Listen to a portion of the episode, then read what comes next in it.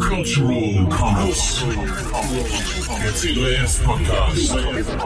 Evidently, they want it so gone eventually.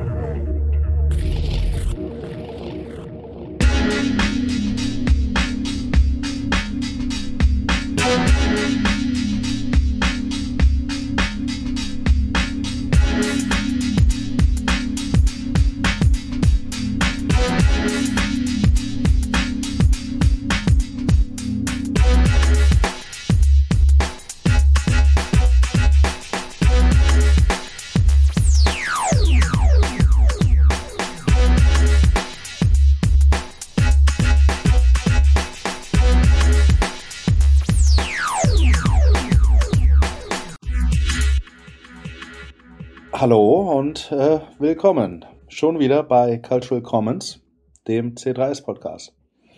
Mein Name ist Florian und äh, ich bin weiter auf Reisen und heute in Edingen-Neckarhausen. Ähm, von meinem Gastgeber habe ich ein äh, sehr leckeres Altenmünster Hopfig Herb bekommen. Es schmeckt sehr hopfig tatsächlich.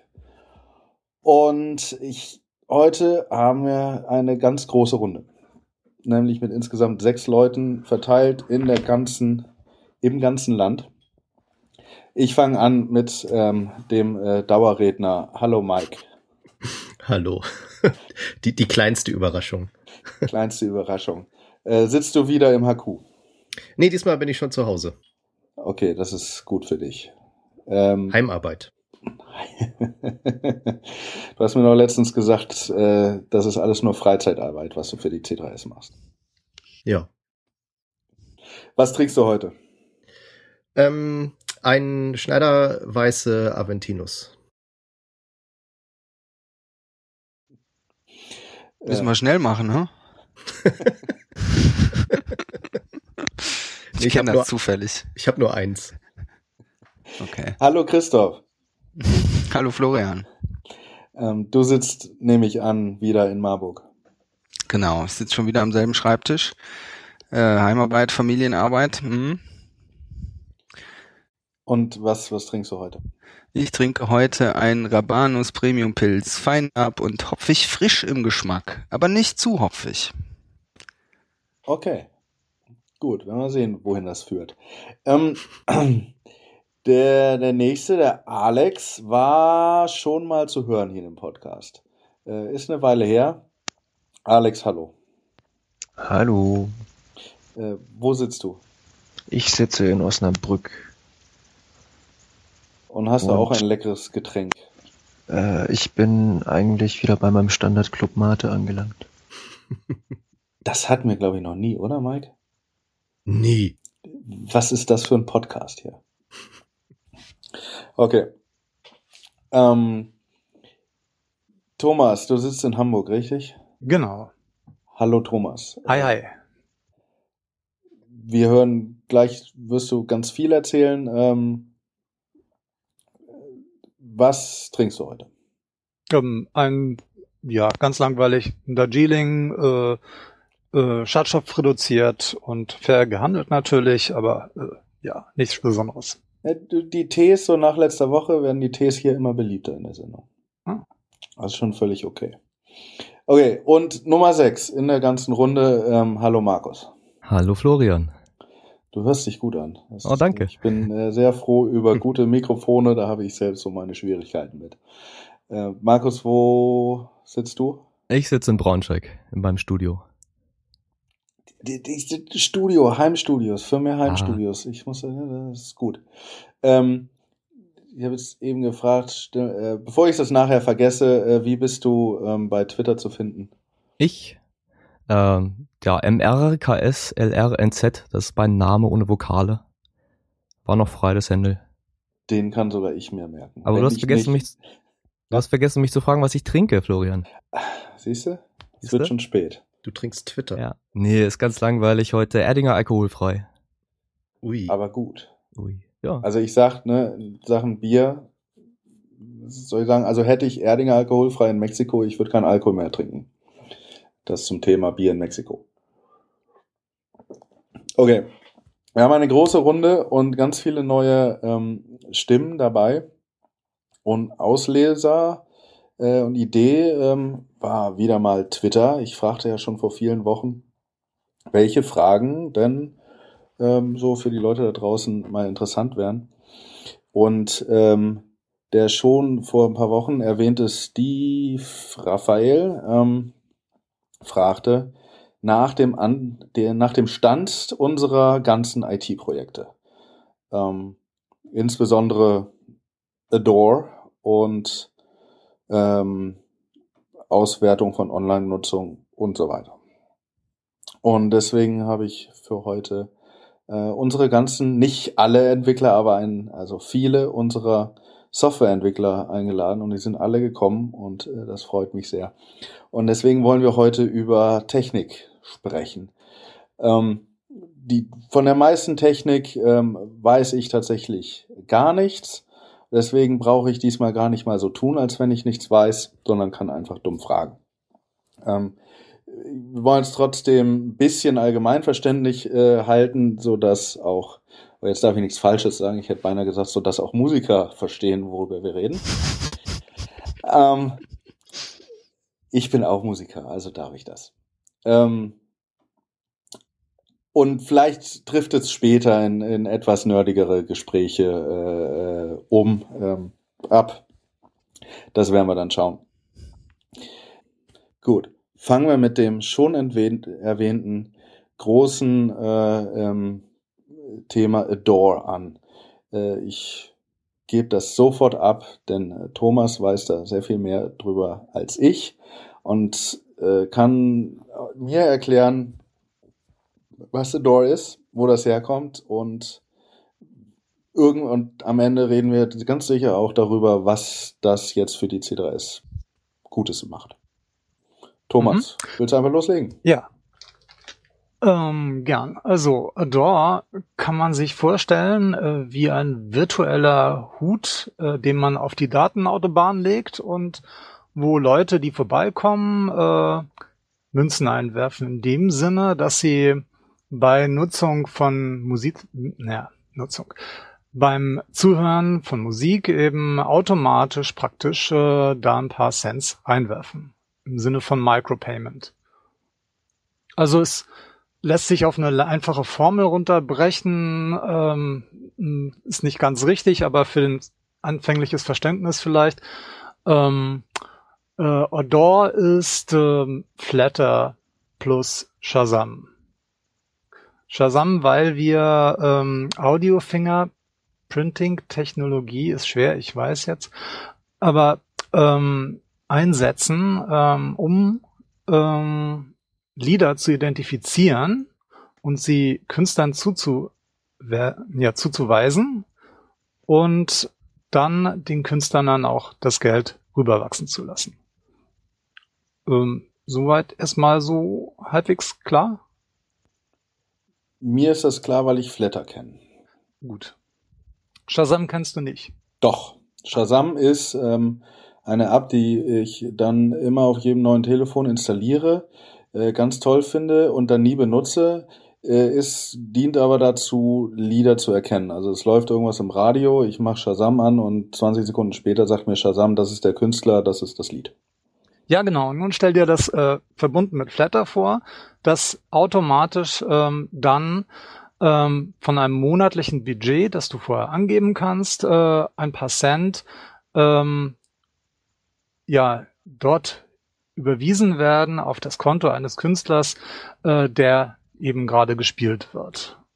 Und ähm, das summiert sich eben im Monat äh, und wird dann gleich am Ende des Monats gleichmäßig verteilt eben auf deine äh, Hörgewohnheit angepasst. Ohne dass du groß was eigentlich machen musst. Also insofern, Shazam muss man ja immer noch mal anwerfen, so am Handy und dann äh, warten. Ähm, das funktioniert alles bei uns äh, im Hintergrund automatisch. Mhm. Ähm, wir haben das jetzt für einen bestimmten äh, Musikplayer erstmal äh, eingebaut, äh, und zwar Clementine. Ähm, der ist auf äh, allen großen Desktop-Plattformen verfügbar. Und den haben wir aufgebohrt, dass der also an unseren Server rüberfunkt, hey, das Musikstück und dann kann das von unserem System äh, praktisch verarbeitet werden und am Ende des Monats können entsprechende äh, Überweisungen gemacht werden. So soll das laufen. So läuft es teilweise schon, ähm, aber wir haben es natürlich noch nicht ganz fertig, wie das so ist. Ich glaube, es gibt äh, einige Leute, die Flatter tatsächlich nicht kennen.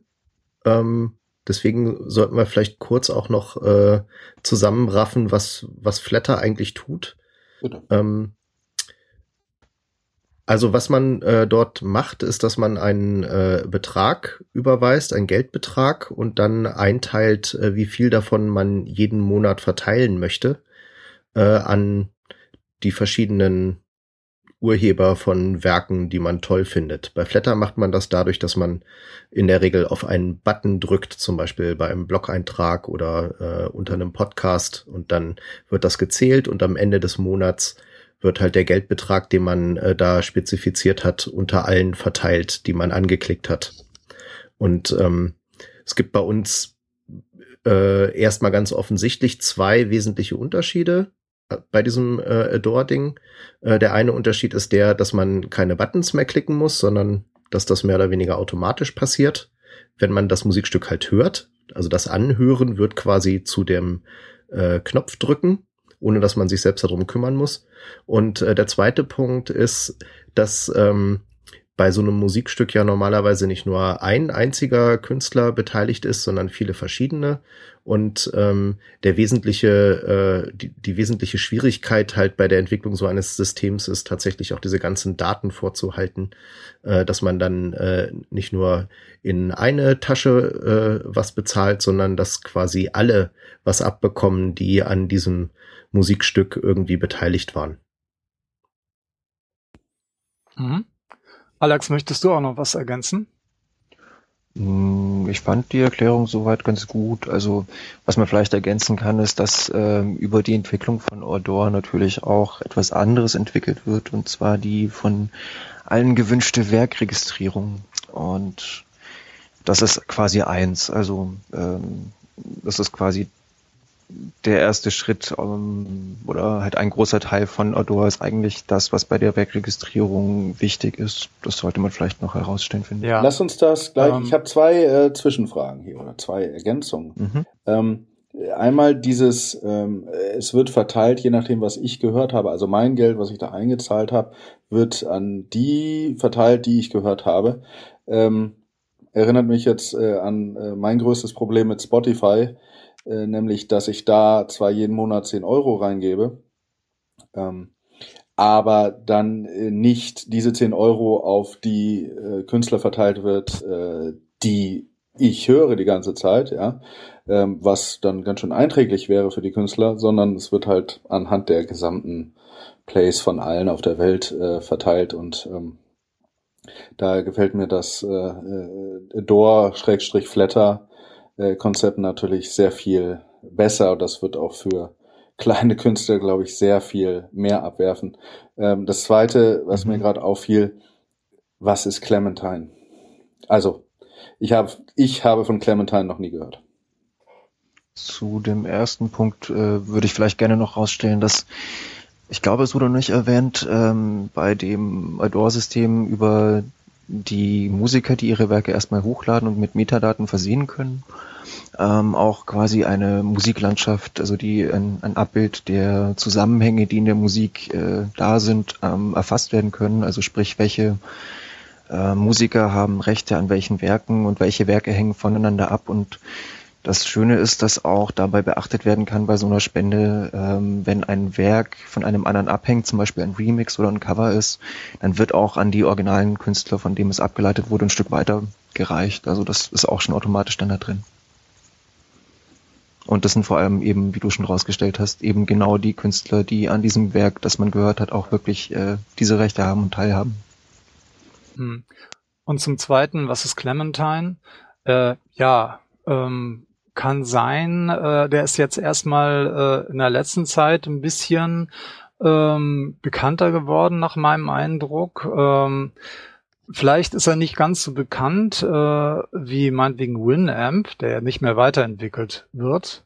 Ähm, aber das Gute war eben, dass der ein Open Source Player ist. Ähm, und dass er eben, wir haben viele getestet, eine Handvoll oder zwei äh, und äh, geschaut, ähm, welche Player sind Open Source und welche laufen auch stabil auf den unterschiedlichen Plattformen.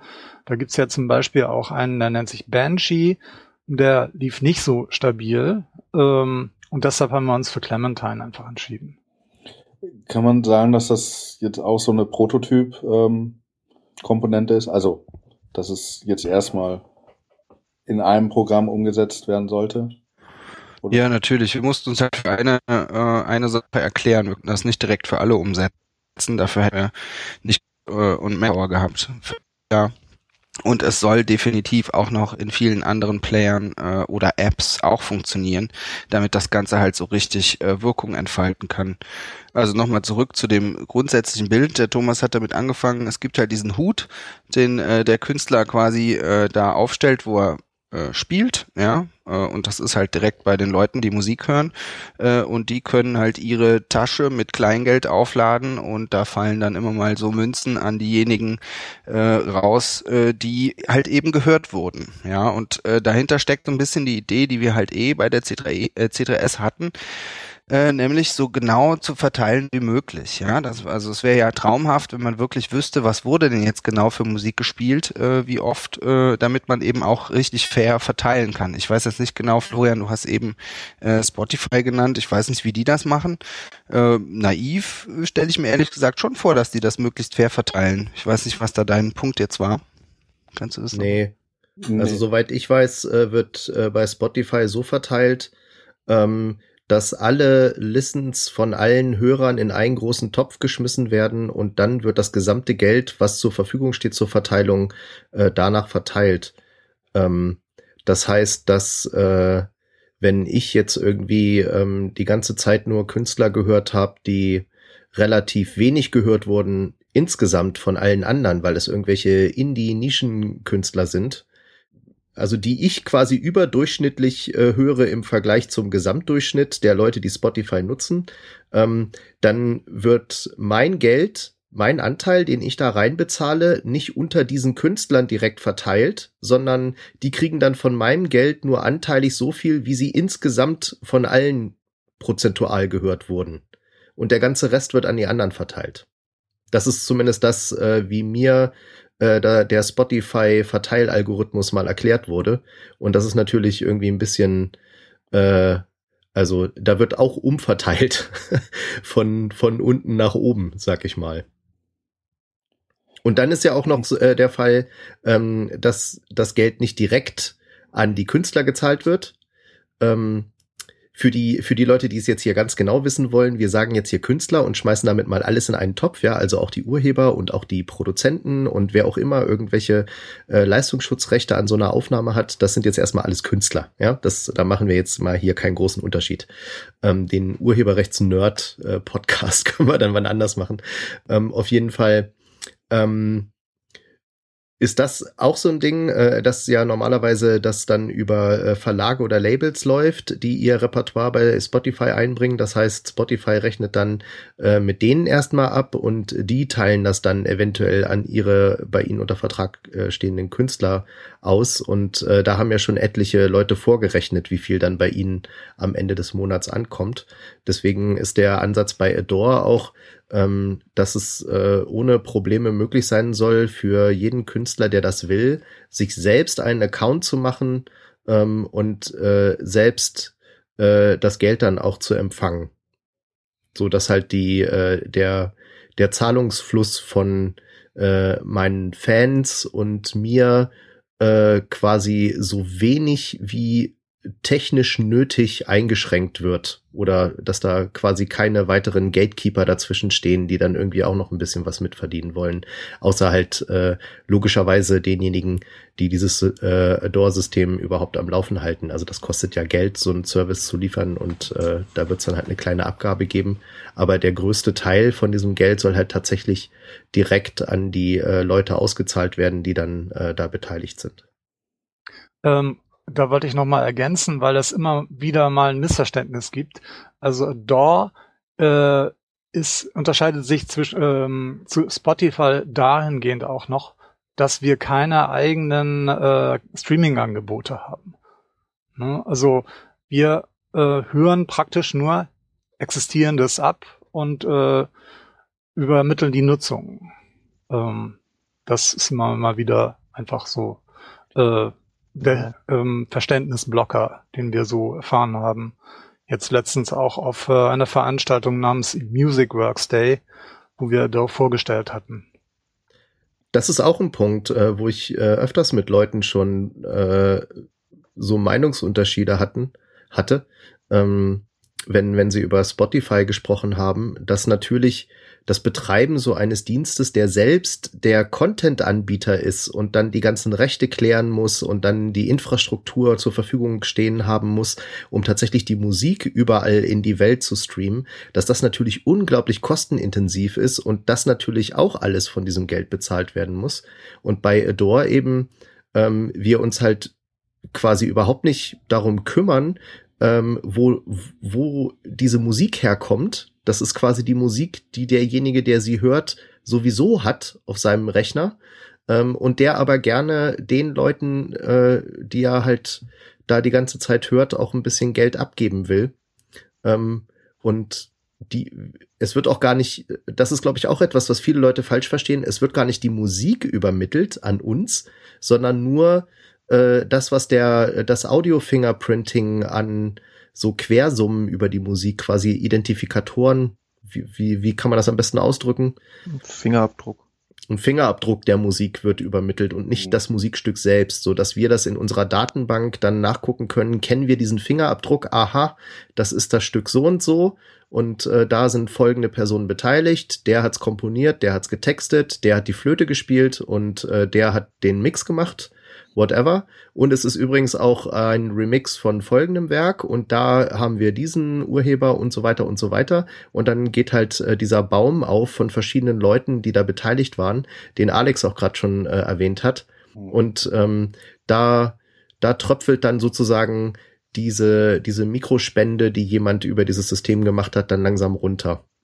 Mhm. Und das, das Schöne ist auch, dass über diese Fingerprinting-Technologie das möglich ist, dass man ähm, selbst Streams fingerprinten kann. Also die Musik muss nicht mal lokal auf dem Rechner liegen, sondern das ist genauso möglich, wenn man einen Internetstream hört, äh, dort die Musik, die man hört, äh, dann auch dem, äh, also zu fingerprinten und damit äh, spenden an die, die man hört, direkt.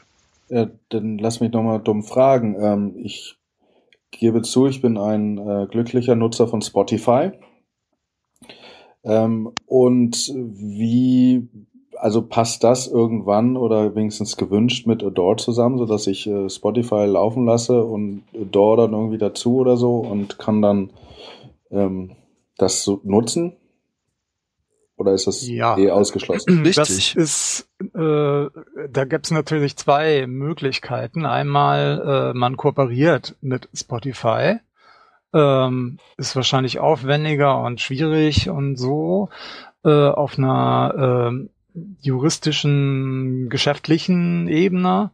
Ähm, die zweite Möglichkeit wäre, man sagt, ich benutze keinen bestimmten Player, sondern ich stelle jetzt einfach mal gesponnen Far Future äh, eine virtuelle Soundkarte zur Verfügung, in die ich all meine Musik durchleite, bis es auf der echten Soundkarte draufkommt und die greift praktisch alle Musik ab und äh, übermittelt äh, die Fingerprints. Ähm, da wäre man dann auch, äh, wenn man im Browser Musik hört oder mit einem ganz anderen Musikplayer unabhängig dann. Mhm. Also das ist grundsätzlich technisch möglich, wenn auch ein bisschen aufwendiger als ein Player zu hacken, wenn wir das gemacht haben.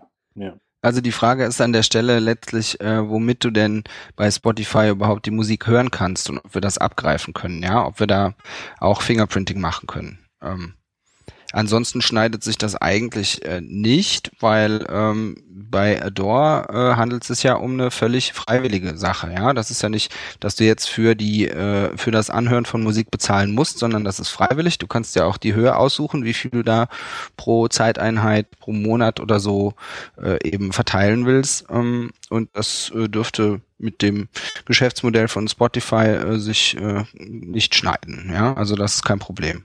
Hm. Ähm, andersherum gesagt, ne, es ist, also du sagst, es ist freiwillig. Andersherum gesagt heißt das ja auch, dass jeder, der ähm, da mitmachen will, dass da auch Eigeninitiative äh, zeigen muss. Also es ist jetzt nicht mit irgendwo anmelden getan, sondern ich muss auf jeden Fall irgendwo äh, ein Plugin installieren oder eben die virtuelle Soundkarte irgendwann. Ähm, ist bei Flatter ja nicht anders, da muss man auch ne, ähm, Initiative zeigen, Geld überweisen und dann klicken. Wie, also wie seht ihr das, äh, wie kriegt ihr die Leute dazu, das zu machen? Also das, ich, ich glaube, vielleicht hilft es, wenn wir äh, noch mal kurz äh, darüber sprechen, wie wir überhaupt zu Adore gekommen sind. Ja, das wäre dann eine der nächsten Fragen gewesen. Schieß los, Mike. Ähm, also der Adore ist ein, ein, wenn man so will, ein Kind der C3S. Ähm, wir haben vor äh, über einem Jahr einen Hinweis gekriegt, äh, dass wir Fördermittel vom Land NRW bekommen können aus einem EU-Fördertopf ähm, unter bestimmten Voraussetzungen. Da musste halt äh, ein innovatives äh, Projekt äh, den Förderantrag stellen und wir haben dann überlegt, so, naja, äh, wenn wir jetzt sagen, wir gründen eine Verwertungsgesellschaft, dann ist das äh, wahrscheinlich nicht so innovativ, weil da gibt's schon ein paar. Ähm, und deswegen haben wir dann äh, was ausgekramt, was wir äh, zwar schon konzeptionell vorgedacht hatten, aber uns für äh, dann später mal, wenn alles richtig rund läuft, äh, aufheben wollten. Äh, und das war eben genau dieser äh, Verteildienst, dieser, dieser freiwillige Verteildienst, den wir jetzt mit Adore ähm, implementiert haben. Ähm, das bedeutet dann, also wir haben dann äh, da diesen Antrag gestellt und äh, ist auch bewilligt worden und wir haben dann tatsächlich äh, Fördergelder bekommen in, äh, in sechsstelliger Höhe. Und ähm, über dieses Projekt war es halt eben möglich, dann äh, mehrere Softwareentwickler für ein Jahr äh, mal loshacken zu lassen und ähm, einen Prototypen zu entwickeln, der unser Konzept tatsächlich in die Praxis umsetzt. Und äh, von diesen äh, Menschen, die da halt in diesem Projekt äh, dann angestellt waren, sind jetzt auch ein paar hier in dem Podcast. Ähm, also so äh, kommen die dann quasi jetzt hier mhm. ans Mikro ähm, und äh, wissen so viel über Adore und ähm, das, was wir, worüber wir jetzt gerade praktisch reden, ist äh, so ein bisschen das, was am Ende dieses Projektzeitraums äh, dann halt tatsächlich als Produkt oder als, äh, na, man könnte eher sagen, als eine Studie äh, rausgekommen ist. Ähm, das hing so ein bisschen mit den Förderbedingungen zusammen. Wir durften halt nur einen Prototypen entwickeln und kein marktreifes Produkt. Also das, was wir jetzt haben, ist nicht fertig, so dass wir damit morgen launchen könnten, sondern wir haben einen Prototypen. Das ist dieser äh, Player äh, Clementine, den wir dafür aufgehackt haben, dass der das unterstützt. Und auf der anderen Seite eben äh, ein, ein Server und eine Datenbank, mit Administrationszugängen und ein rudimentären, äh, ein rudimentäres Webfrontend, was halt auch im prototypischen Start, äh, Stadium ist. Und diese Komponenten, äh, die müssen jetzt halt noch äh, weiterentwickelt werden. Also wir können jetzt noch nicht darüber sprechen, dass das jetzt ein ein fertiges Ding ist, sondern ähm, wir reden hier gerade noch so ein bisschen über Visionen, aber wir sind äh, deutlich einen Schritt weiter, weil wir einen funktionierenden Prototypen haben und das ist eben dieser Adore Player. Äh, der Clementine Player. Ja. Gut, äh, mhm. Thomas, du hast Hamburg eben schon äh, erwähnt. Was ist denn dann jetzt die Zukunft von Adore? Wie geht das weiter? Passt das mit Hamburg ja. zusammen? Ich hoffe, ich habe das gut zusammengebracht. Ähm, also Hamburg äh, Zukunft. Wer weiß, äh, vielleicht äh, ergibt sich hier mit der äh, die haben hier ja natürlich mit Olympia und Help-Philharmonien viel um die Ohren auch, ne? Aber nichtsdestotrotz gibt's äh, von der Kult Kultusbehörde hier so ein bisschen äh, Support äh, in der Richtung. Wer weiß, vielleicht ergibt sich da ja noch mal was. Ich mag es nicht ausschließen, erwarte jetzt aber nicht so viel. Ne? Also ähm, es war gut, dass wir auf diese Veranstaltung gegangen sind, Alex und ich, ähm, um davon mal kurz noch zu berichten. Ähm, das war so eine Art äh, Preisausschreiben. Es gab da also 5000 Euro zu gewinnen und einen Feature-Artikel in der Zeitschrift Musikmarkt, äh, worauf wir spekuliert hatten. Ähm, wir sind dann leider nicht äh, ähm, ja, mit einem Preis bedacht worden, ähm, weil das doch wohl ein bisschen zu komplex war, das ganze Thema, um es einer Jury innerhalb von sieben Minuten äh, klar zu machen, haben wir irgendwie gemerkt. Ähm, aber nichtsdestotrotz war das eine gute Gelegenheit. Wir hatten auch mit jemandem vom Fraunhofer Institut Gelegenheit, ein bisschen äh, zu fachsimpeln über Fingerprinting-Algorithmen, der zufällig auch da war. Also ähm, insofern hat sich das schon gelohnt, aber eben Preisgeld haben wir nicht abgesahnt. Insofern äh, ja, ist dieser Möglichkeit, äh, Adore einen kleinen Schubs zu geben, Richtung Zukunft äh, leider nicht aufgegangen. Aber wir versuchen das äh, jetzt äh, mit aller Kraft äh, auf anderen Wegen. Ich habe jetzt letzte Woche auf fünf Social Networks Accounts für Adore eingerichtet. Vielleicht kommt darüber so ein bisschen äh, Input und vielleicht auch Workforce, wer weiß. Ähm, also an, diesen, an dieser Stelle mal äh, ein kleiner Aufruf äh, an Coder, die nach einem sinnvollen Projekt suchen. Äh, also uns gibt's, wir wollen euch. Ja, äh, und ähm, vielleicht finden wir beim äh, 32C3, dem Chaos Communication Kongress, jetzt Ende Dezember in Hamburg, auch noch ein paar interessierte Leute.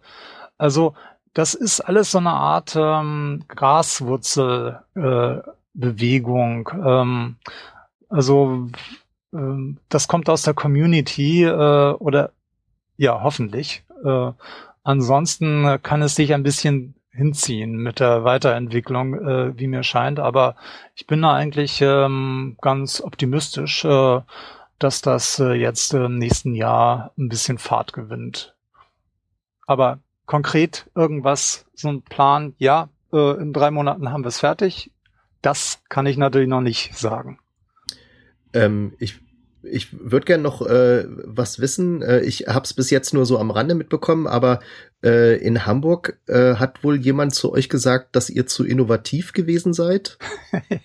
äh, ja, gut. Ähm, ich weiß nicht, inwiefern das zitiert, äh, zitierfähig ist so, aber äh, das habe ich schon mal versucht anzudeuten, äh, in dem Sinne, dass das wohl einfach ein bisschen zu komplex war. Äh, was wir da angedacht hatten. Und es wurde auch teilweise nicht ganz richtig verstanden. Äh, von wegen, was, was wollen die mit Spenden? Ist, das, ist das ein Geschäftsmodell?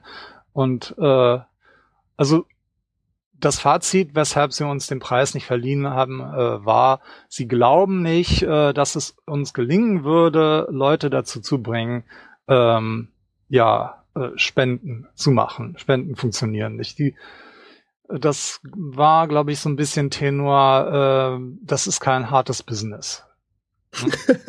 Und Open Source ist wahrscheinlich auch ein bisschen dubios und das kam dann so ein bisschen zusammen. Hatte ich so den Eindruck. Aua, äh, aua, aua. Also ich sag mal Challenge accepted, oder? Würde ich sagen, ja. Ja, schon. Es ist natürlich nicht die einzige Challenge, ne? Dass ähm, der dieser Prototyp, der Alex hat es eben schon gesagt, äh, erfüllt ja nicht nur den äh, Zweck äh, von Adore, ja, also da. Äh, Lass mich doch dumm fragen. Lass mich doch. Ja, dann frag Christoph, du mal dumm, Entschuldigung. Oh, genau. Ich frage jetzt dumm, Christoph. Was hat das alles mit einer Verwertungsgesellschaft zu tun? Naja, das äh, hat doch der Alex eben schon gesagt. Also es war natürlich eine gute Idee, äh, den Förderantrag, das hat der Mike erzählt, äh, für Adore zu stellen, weil äh, eine weitere Verwertungsgesellschaft hätte man uns nicht gefördert. Ja, das ist nicht innovativ. Deswegen äh, mussten wir halt eben über Adore das machen. Und wir finden die Idee halt immer noch gut. Aber worauf wir natürlich eigentlich hinaus wollen als C3S ist, Verwertungsgesellschaft zu werden. Und dafür brauchen wir eben diese, das, äh, diese Infrastruktur, die da ja zu äh, großen Teilen, das ist fast deckungsgleich, äh, schon enthalten ist. Ja.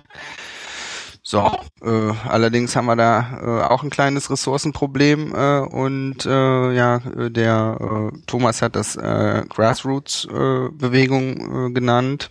Hm, wir haben halt leider nach dem Jahr äh, Förderung sind wir jetzt, was C3S äh, Entwicklung angeht, wieder so ein bisschen auf äh, Hobby, auf die Hobbyschiene gerutscht. Äh, das heißt, da ist, ähm, also wenn man wenn man eine Familie hat und so weiter, wenn man die Miete bezahlen muss, dann muss man irgendwie anders schauen, wie man seine Miete äh, an Land kriegt. Und das ist halt jetzt leider ein bisschen unkomfortabel, was das Entwickeln für die C3S äh, angeht.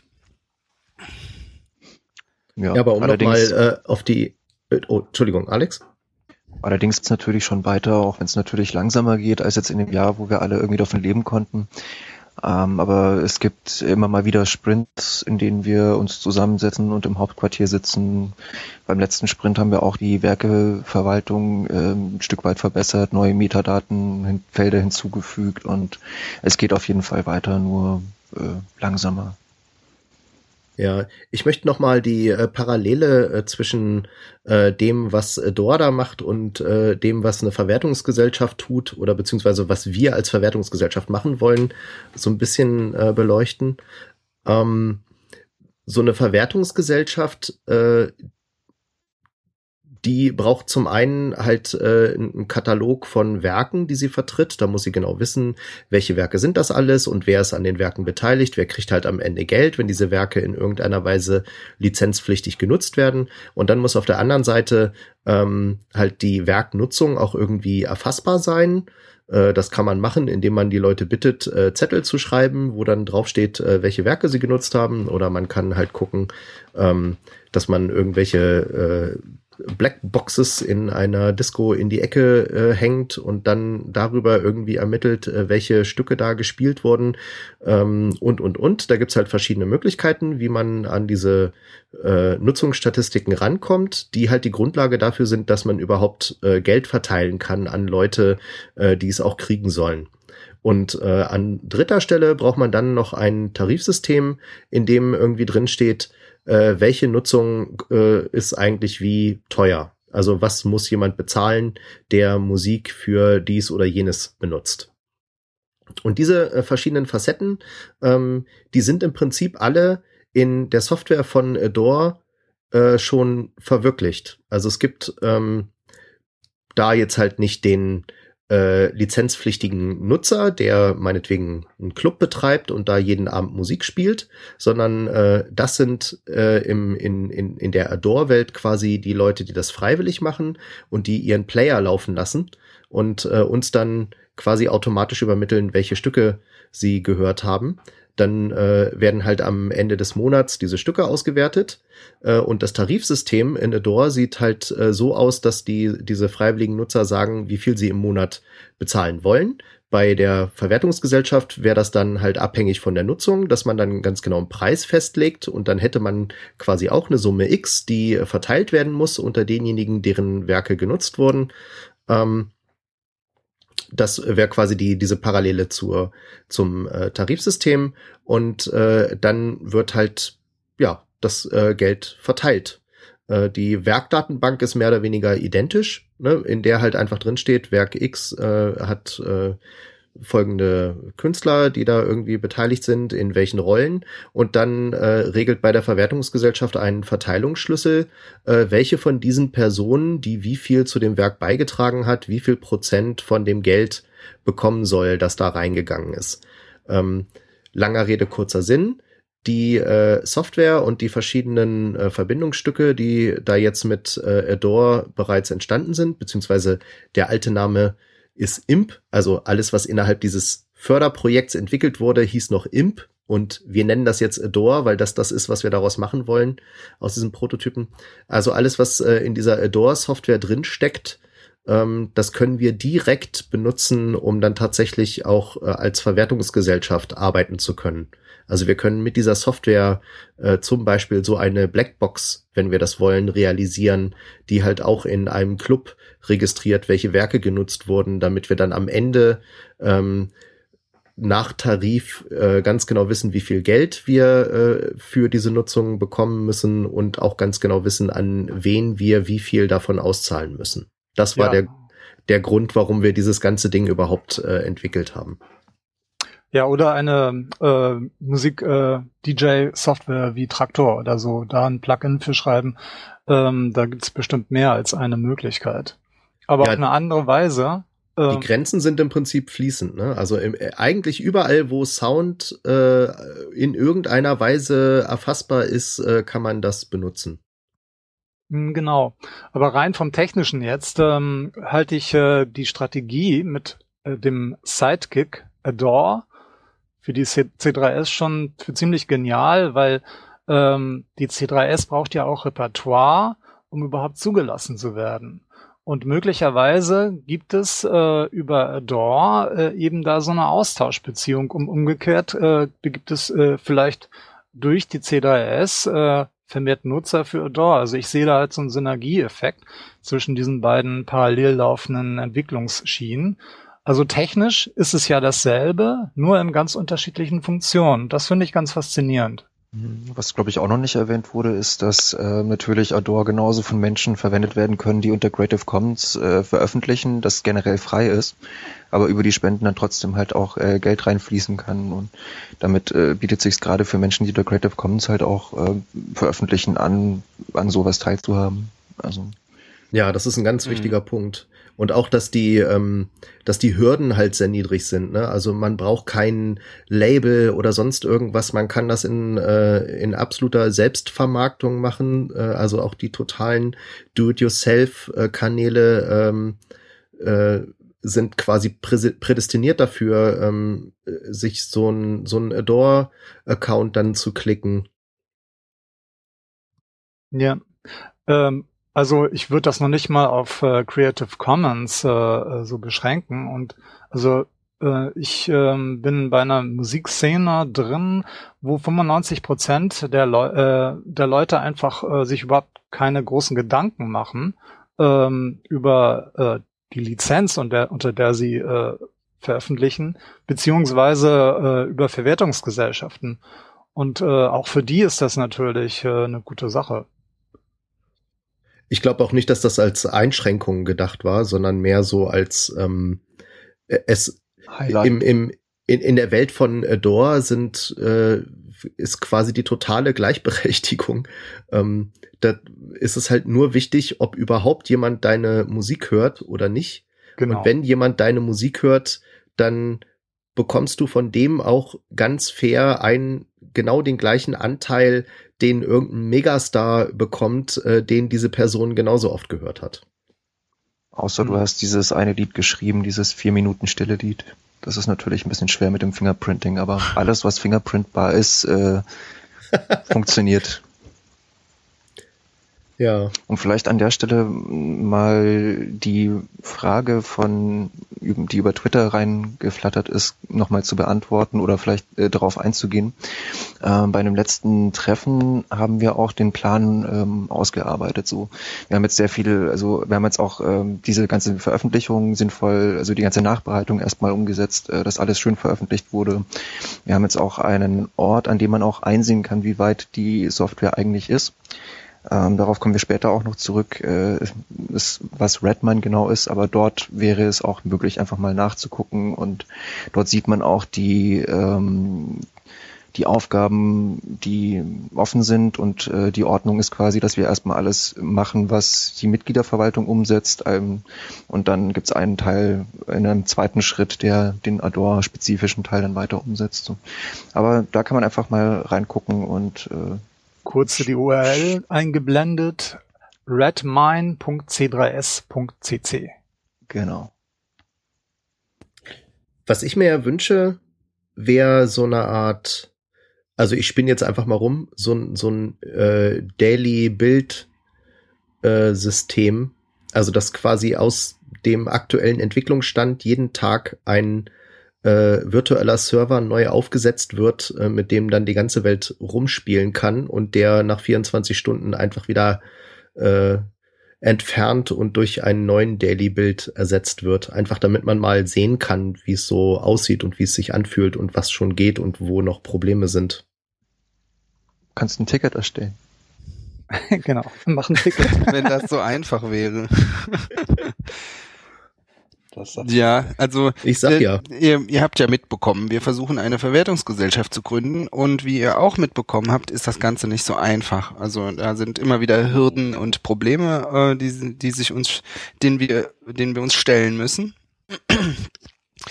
Und so war dann eben Adore auch für uns eine tolle Idee, weil ähm, das riecht so ein bisschen nach Umsatz, ja, nach Einnahmen. Also äh, vielleicht ist da ja dann endlich Geld zu verdienen. Äh, aber da muss man jetzt darauf hinweisen, das ist eben nicht dasselbe. Ja, Adore und Imp äh, dürfen zum Beispiel nicht beide von der C3S betrieben werden, denn äh, Adore ist ja quasi dann ein Unternehmen und äh, die- diese Art von unternehmerischem Risiko dürfen wir als äh, C3S, als Genossenschaft nicht auf uns nehmen, denn das könnte ja äh, negativ sich auf unsere Mitglieder auswirken. Ne? Also von daher müssten wir dann jetzt schon wieder eine eigene Unternehmensform gründen, überhaupt mal rausfinden, welche ist denn die, äh, die, die beste dafür, die, eine passende äh, und so weiter. Äh, und wir müssen natürlich auf zwei Projekte äh, unsere Ressourcen verteilen. Äh, und von daher kann man, man kann es ein bisschen anders sagen, es werden auch Wetten angenommen, äh, welcher Service denn zuerst äh, produktiv wird und rentabel läuft, die Verwertungsgesellschaft oder Adore. Wir, wir können es noch nicht sagen. Es ist auf jeden Fall beides äh, super für Urheber. Das stimmt. Das macht definitiv beides Sinn, ja. Oh, Jetzt war ich gerade gemutet, weil ich ein neues Bier aufgemacht habe. Ähm, wenn ihr das auch braucht, dann machen wir eine Pause. Ähm, ansonsten würde ich jetzt ähm, an den nächsten Punkt angucken. Ihr habt jetzt erzählt, wie Adore in die Verwertungsgesellschaft äh, einfließt. Ähm, das betrifft ja auch, ja, Kün- Künstler registrieren sich, äh, die Werke werden registriert.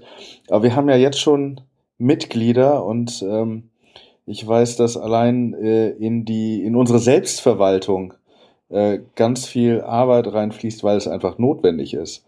Ähm, Markus, Christoph, wollt ihr dazu was sagen?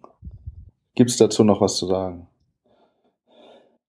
Ja, ganz bestimmt gibt's da was zu. Oder habe ich das drüber- jetzt völlig falsch angesagt? Nö, das ist eigentlich schon ähm, schlüssig, jetzt damit weiterzumachen. Damit hat ja irgendwie alles mal angefangen, was die C3S als Genossenschaft angeht. Also die Mitgliederverwaltung, das, was wir heute Mitgliederverwaltung nennen, war am Anfang ja nur ein Formular, äh, über das Leute eben ihre ihren Wunsch zur Mitgliedschaft äh, eben äh, erklären konnten. Ja, Formalia. Äh, Verwaltung, äh, um Mitglied zu werden. Und dann wurde es eben aufgebaut zu Mitgliederverwaltung, die mittlerweile äh, viel mehr Features hat und das hat her immer ein bisschen Arbeit gemacht. Äh, so ist das halt, wenn man sowas weiterentwickeln muss. Deswegen bin ich sehr dankbar, dass Markus, Markus, ich weiß nicht, ob du die vorletzte Folge gehört hast, da habe ich dir auch schon gedankt, dass du neulich da äh, für mich eingesprungen bist, als ich dann mal keine Zeit mehr hatte, weiterzumachen.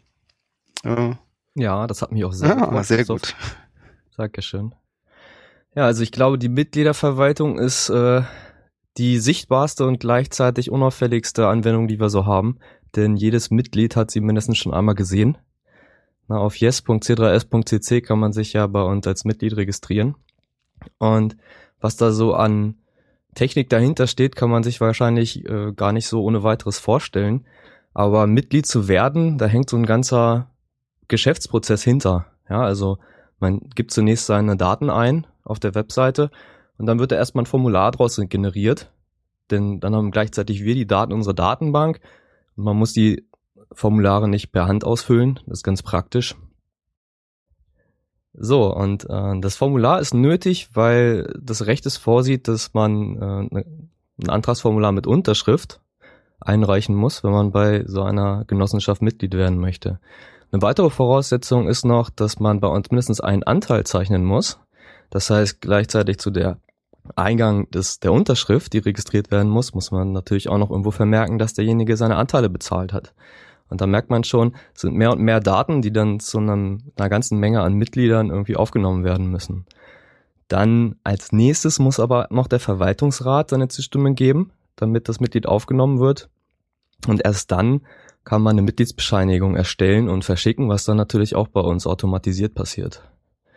Was noch über die Mitgliederverwaltung umgesetzt wurde, sind zum Beispiel Einladungen, die verschickt werden. Denn wenn man schon mal die ganze Mitgliederliste zusammen hat mit allen E-Mail-Adressen, ist es natürlich super, wenn man daraus dann die E-Mails verschicken kann, zum Beispiel um für die Generalversammlung einzuladen oder für das Barcamp. Und jetzt zuletzt, wo dann der Christoph äh, auch die Arbeit nochmal an mich übergeben hat, weil er ein bisschen überlastet war, verständlicherweise, waren die Mitgliedsbeiträge, die ja auf der letzten Generalversammlung beschlossen wurden. Und dafür mussten dann natürlich auch entsprechend Rechnungs-E-Mails verschickt werden, die Zahlung, der Zahlungseingang muss vermerkt werden, Erinnerungen müssen verschickt werden und solche Dinge. Und zu diesen ganzen Daten, zu Geldeingängen, verschickten Rechnungen, der Anzahl der Mitglieder und so weiter, gibt es auch noch Statistiken und Auswertungen, die zum Beispiel für die Buchführung nötig sind, also für die Buchhaltung. Da ist schon einiges drin an Logik.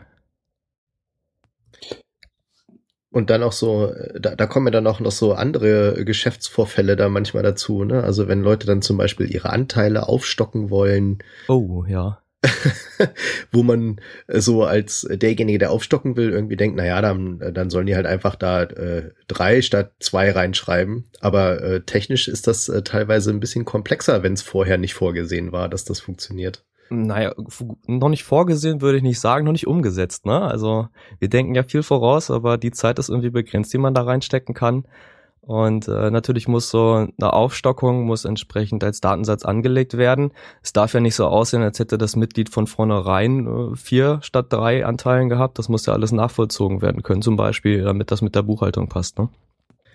Ja, auch äh, aufgrund des Genossenschaftsrechts. Äh, ne? Also ich glaube, wir müssen ganz genau vorhalten, von wann bis wann ein Mitglied wie viele Anteile gehalten hat. Das muss sich irgendwie chronologisch immer äh, nachvollziehen lassen, auch gerade dann, wenn irgendwie überprüft wird, äh, zu welchem Zeitpunkt eigentlich äh, welche Anteile von wem gehalten wurden.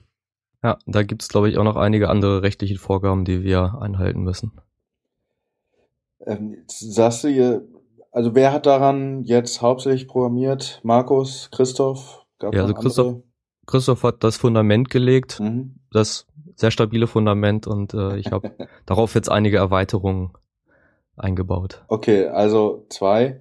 Ähm, jetzt ist die C3S nicht die erste Genossenschaft äh, in diesem, auf diesem Kontinent. Ähm, mal fies gefragt, warum müssen wir das alles selbst programmieren? Wieso gibt's da nicht schon irgendwas, was wir benutzen können? Naja, also es gibt verschiedene Sachen, die man da nutzen könnte. Wir hatten da auch schon äh, eifrig Diskussionen äh, zu dem Thema, ähm, aber letztlich haben wir herausgefunden, dass ein paar von den Use Cases so speziell sind, äh, dass es viel einfacher ist, das hier so selber abzubilden, äh, als irgendein anderes System herzunehmen, für das man dann eben auch Erweiterungen schreiben müsste, was unter Umständen auch nicht so einfach ist. Oder es gibt auch Leute, die raten einem von bestimmten Systemen gänzlich ab. Naja, also letztlich sind wir hiermit noch relativ gut gefahren. Also ich denke auch, es ist äh, sehr wichtig, für die C3S war sehr wichtig, dass wir ein Maximum an Flexibilität behalten. Also wenn du dir jetzt eine Anwendung nimmst, die frei im Internet verfügbar ist oder die gar kaufst, dann kennt die ja deine Geschäftsprozesse nicht. Das musst du ja erst alles noch in der Anwendung abbilden. das heißt, da ist auch Entwicklungsaufwand nötig, den man da so, da so reinstecken muss. Wenn du von Anfang an deine Mitgliederverwaltung selber schreibst, was natürlich erstmal äh, so eine gewisse Schwelle ist, die du überschreiten musst, ne, was woanders vielleicht schon da ist, behältst du aber dann zum Ende hin deine volle Flexibilität, denn wir wollen ja beispielsweise die Mitgliederverwaltung nachher mit Adore beziehungsweise dem Verwaltungsgesellschaftssystem kombinieren. Ja, und ähm, ich erinnere mich auch, äh, wir haben äh, von so einem Genossenschaftsverband so eine Liste gekriegt an äh, Mitgliederverwaltungssoftware, die so üblicherweise benutzt wird. Und ich weiß jetzt nicht mehr genau, was da drauf stand, aber man kann das ungefähr äh, so nach meinem Gedächtnis in zwei Kategorien einteilen. Ähm, es gibt die kostenlosen Tools, das ist Thunderbird und dann gibt's ja. äh, die äh, proprietären Tools, äh, die richtig viel Asche kosten und trotzdem nicht machen, was du willst. So. Leute, bei dieser Liste war tatsächlich Thunderbird dabei. Klar, man benutzt viel E-Mail dafür, ja. Also es gibt offensichtlich tatsächlich Genossenschaften, die ihre Mitgliederverwaltung über Thunderbird abwickeln. abwickeln. Ja. Legst du dir einen Ordner an, in dem alle Mitgliedsregistrierungen drin sind und dann kannst du irgendwann mal manuell durchgehen, ne? Ja. Wie viele Anteile hat denn der jetzt? Hm, schauen wir mal. Zählen wir mal die E-Mails. Auf der Liste war doch bestimmt auch Excel, oder? Nee, Excel stand da nicht drauf. Interessant. Ja, da stand aber schon was von Tab Tabellenkalkulation bestimmt, ne? Da gibt's bestimmt auch Leute, die das hernehmen, klar. Also auf jeden Fall war das äh, so nicht wirklich hilfreich ähm, und dann äh, so, so ein Teil der Sachen liefen halt auch, äh, also der der proprietären Angebote liefen auch einfach nur unter Windows und das war natürlich auch äh, so ein gewisses so eine gewisse Schwelle für uns. Ähm, da will man nicht ausgerechnet, ich, und das war noch vor Snowden, ja, also und äh, danach äh, denkt man dann vielleicht irgendwie da anders drüber nochmal. Aber wir haben halt äh, damals schon gedacht, naja, ausgerechnet unsere gesamte Mitgliederverwaltung, wollen wir die in so ein äh, Windows-Betriebssystem, ohne dass wir wissen, was die Software tut, äh, packen und dann auch immer auf den Hersteller angewiesen sein, wenn irgendwie was Neues notwendig ist, was die Software jetzt gerade noch nicht kann. Ähm, das machen wir mal lieber nicht. Also wir haben dafür in der Vergangenheit auch immer wieder intern äh, harte Kämpfe ausgefochten, weil es immer wieder mal so Punkte gibt, wenn es gerade nicht so schnell weitergeht in die richtige Richtung, wie, wie es muss, ähm, dass dann Leute sagen, ja, hätten wir doch dies oder das mal eingekauft oder das oder das mal ausprobiert. Ähm, aber ich glaube, unterm Strich, auch wenn es nicht äh, immer so perfekt läuft, ist das doch noch eine sehr, sehr gute Entscheidung gewesen, das äh, selbst zu schreiben. Na, man darf ja auch nicht vergessen, wir sind ja nicht einfach nur irgendeine Genossenschaft, die eine Mitgliederverwaltung braucht, sondern äh, wir sind eine Genossenschaft, die antritt, eine Verwertungsgesellschaft zu werden. Und Software, die die Bedürfnisse einer Verwertungsgesellschaft abdeckt, äh, die findet man jetzt äh, nicht unbedingt von der Stange. Da ist der Markt, glaube ich, noch nicht groß genug. Ja, okay, verstanden. Das, ähm, Ja, da kommen wir allerdings auch schon wieder zur nächsten Baustelle, denn das ist auch noch was, was wir vorhaben, eben diese Mitgliederverwaltung, diese Datenbank mit unserem Prototypen zu verschmelzen, denn das ist leider während dem Projekt äh, so entschieden worden, dass das nicht passieren sollte. Während des Projekts, das heißt, da haben wir jetzt noch mit zu tun. also Projekt meint hier Imp beziehungsweise Adore. Genau. Also vor allem der Werkregistrierung in dem Fall. Ja, also wenn man sich in dem System einen Account macht, dann muss der halt mit dem anderen verbandelt werden. Ne? Also sieht man ja jetzt hier an unseren ähm, Mitgliedsbeiträgen wieder. Wenn die jetzt jemand nicht bezahlt, dann wird er nicht rausgeschmissen, aber wir merken uns halt, wie viel jemand nicht bezahlt hat, damit wir, damit das dann halt später von einem mal abgezogen werden kann. Und das muss halt eben genau zugeordnet werden.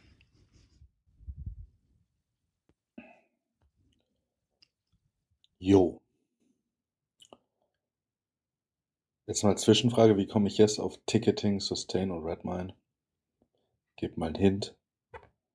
Och, das sind einfach äh, Die- quasi Schwesterprojekte, die Okay. wir während, äh, während unserer Erstehung auch noch erschaffen haben, um uns die Arbeit zu vereinfachen. Also das Ticketing äh, kam zum ersten Einsatz bei dem äh, bei der Einweihungsfeier des Büros. Richtig, die Mitglieder wollen Und ja auch zweimal zur Generalversammlung.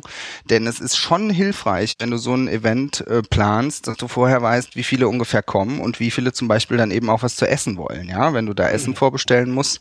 Chris, Äh, ist es schön, wenn- hab, komm, das schneide ich jetzt raus. Ich habe mich, äh, das machen wir jetzt nochmal. Ähm, Was war denn jetzt schlimm? das war jetzt schlimm von mir. Ähm, der Übergang ist, die Mitglieder wollen feiern. sorry, sorry, äh, tut mir leid. Wir lassen das drin. Ach, Quatsch, Quatsch. Ähm, äh, Christoph, du hast noch ein, ähm, mehrere, du hast sowieso so viel programmiert, das ist total gut. Aber wir haben noch eins, was wir regelmäßig benutzen. Ein Projekt äh, ist hier unter Ticketing abgestellt. Äh, erzähl gerade mal, was das ist. Das Ticketing ist ein Schwesterprojekt zur Mitgliederverwaltung. Die arbeiten sogar manchmal zusammen. Das Ticketing haben wir äh, oder habe ich äh, damals ähm, gebaut, als es darum ging, die Einweihung unseres Büros, des Headquarters in Düsseldorf zu feiern, weil wir wollten halt eben vorher schon äh, Geld für die Tickets haben, auch wissen, wie viele Leute kommen und auch äh, wissen, wie viele Leute dann eben was essen wollen. Ja, weil wenn du so eine große Veranstaltung machst, dann willst du am besten im Vorfeld Vorfeld wissen, wie viel Essen du bestellen musst, damit du nicht nachher drauf sitzen bleibst oder eben schlimmer vielleicht noch zu wenig hast, ja. Das haben wir dann nicht nur zu dieser Einleitung, äh, Einweihungsparty benutzt, sondern auch zu den Generalversammlungen. Da ist es genauso hilfreich zu wissen, wie viele kommen. Ja. Das ist auch so ein das. Ding, ne, wo man halt ähm, also wo, wo äh, registriert werden muss, äh, wer will jetzt kommen und wenn das irgendwie, wenn, wenn der äh, da was bestellt, was was kostet, zum Beispiel ich möchte was essen und das kostet dann äh, Summe so und so viel, äh, dann muss irgendwie nachgehalten werden, ähm, hat diese Person äh, das schon bezahlt und äh, dann äh, wird halt so ein PDF-Ticket generiert und das wird dann äh, per E-Mail zum Download äh, zur Verfügung gestellt und da sind glaube ich auch QR-Codes drin, ne, die man dann irgendwie vor Ort auslesen kann, dass man dann irgendwie weiß, aha, das Mitglied ist jetzt da. Ähm, äh, also alles. Richtig. Stimmt, da hat sogar noch der Brandschutz eine Rolle gespielt, weil wir durften nur, ich glaube, 200 Leute oder so reinlassen und damit konnten wir halt genau mitzählen. ja. ja. Und ich erinnere mich noch, dass wir auch da darüber diskutiert haben, ob wir das jetzt nun äh, selber schreiben müssen. Äh, ist ja eine berechtigte Frage.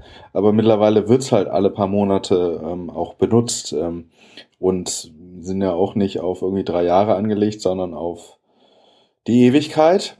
Und ähm, ist einfach wieder ein Beispiel, wo dann letzten Endes nach einer gewissen Weise, äh, Weile ähm, die selbstgeschriebene Software doch die bessere Wahl ist.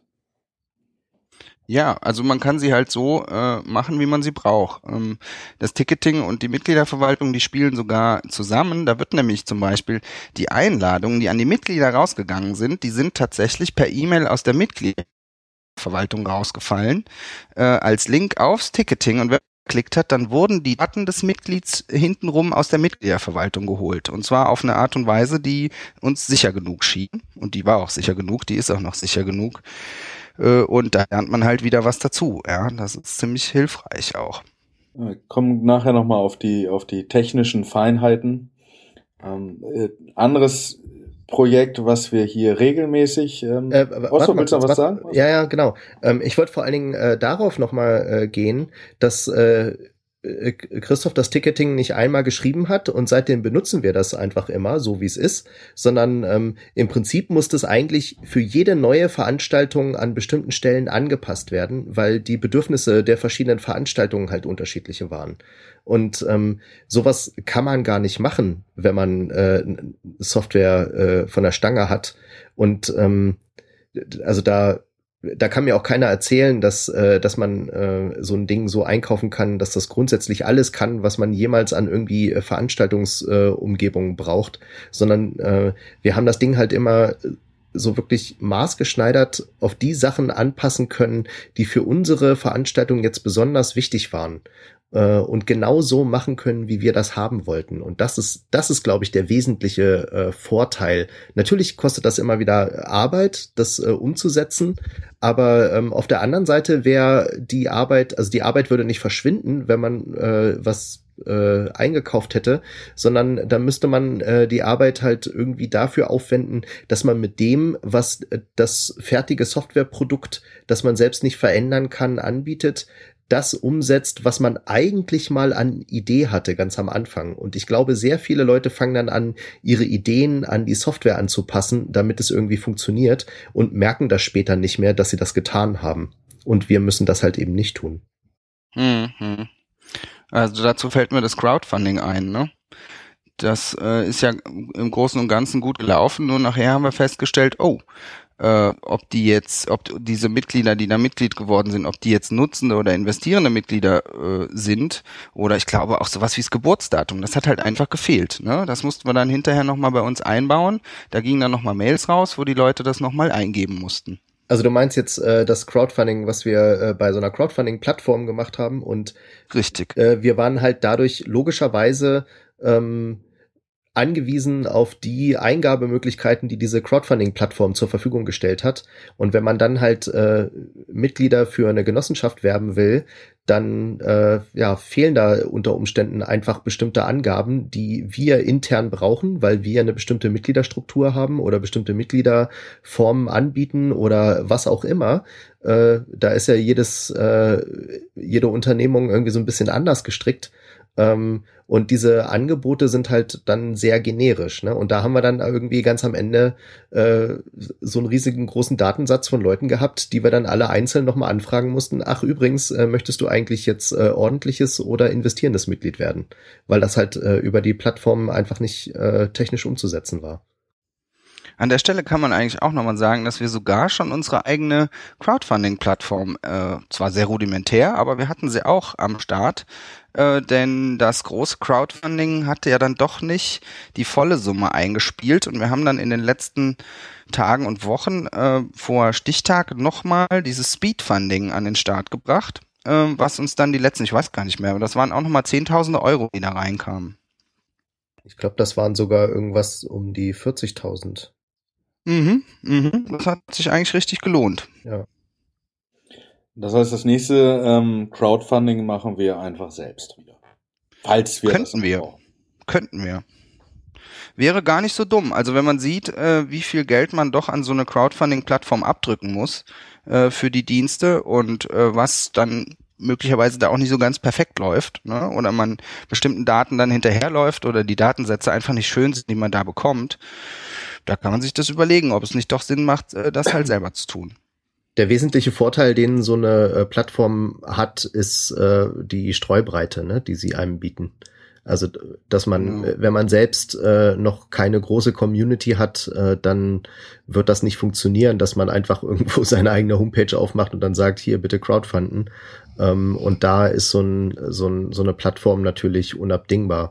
Aber wenn man eine gewisse Größe erreicht hat, äh, dann ähm, ist das sicherlich eine Überlegung wert, ob es sich nicht lohnt, ähm, einfach den, den Aufwand selbst in, in so eine Plattform zu stecken, die man dann halt auch einfach so strickt, äh, wie man das gerne anbieten will. Wir haben ja auch noch sowas ähnliches laufen. Äh, Ich habe es eben schon versucht zu erzählen und wir erwähnen das hier immer wieder, weil es äh, im Moment für uns eine ganz, ganz wichtige Plattform ist. Äh, äh, Codename Sustain. Christoph, willst du da noch was zu sagen? So zur Richtung Ja. technische Art. Kannst du mal erzählen, was das ist? Du, da ist eigentlich, eigentlich ist es gar nichts Kompliziertes. Ähm, man kann da halt äh, eintragen. Äh, also ich meine, wir brauchen als, ich glaube, das Mindest, die Mindesteintrittsvoraussetzung ist eine E-Mail-Adresse. Ähm, das geht also quasi auch relativ anonym. Ich glaube sogar ganz anonym. Also man muss das halt, man kann halt, was man bekommt, ist halt Zahlungsanweisungen, wohin wir gerne das Geld hätten. Bei, Im Fall von Sustain eben einen monatlichen Beitrag, damit wir äh, fest damit rechnen können, was da reinkommt, damit wir die laufenden Kosten äh, davon decken können. Und was man davon hat, ist, äh, man bekommt einen Banner für seine Homepage. Man kann sich halt eben aussuchen, ob man das jetzt wirklich da drauf äh, stellen will oder ob man das lässt, ja, ob man da einfach äh, genießt und schweigt äh, mit seinen Zuwendungen. Äh, aber man kann eben auch, ich glaube, je höher der, äh, je höher der Beitrag ist, desto höher ist die Note, die auf diesem Banner zu sehen ist. Höher und länger. Genau, länger. Sustain. Also effektiv in der Praxis ist es äh, ein Dauerauftrag an uns. Mhm. Kann man das so sagen?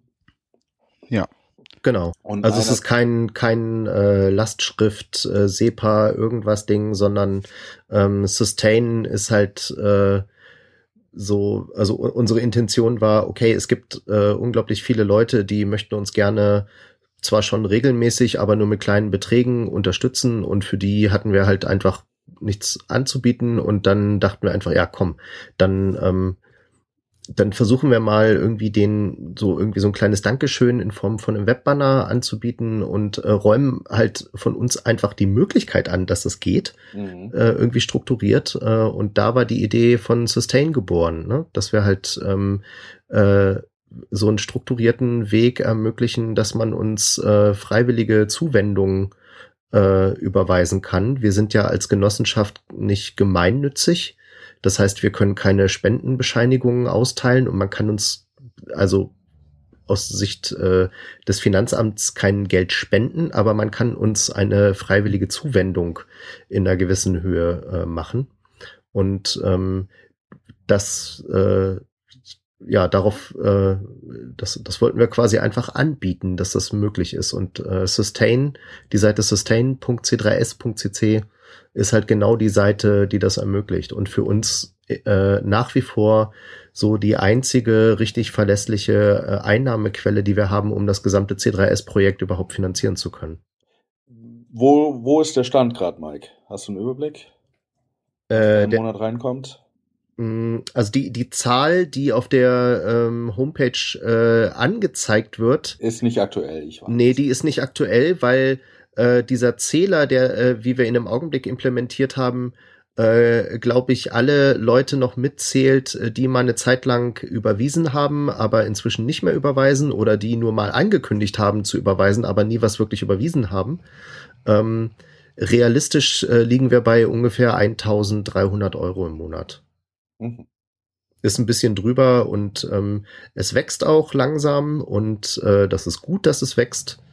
Ähm, da freuen wir uns immer über jeden Einzelnen, der da teilnimmt. Also da kann man eigentlich nicht genug sagen, wie, äh, wie wichtig äh, das ist als, ähm, als Quelle, um unsere laufenden Kosten irgendwie decken zu können.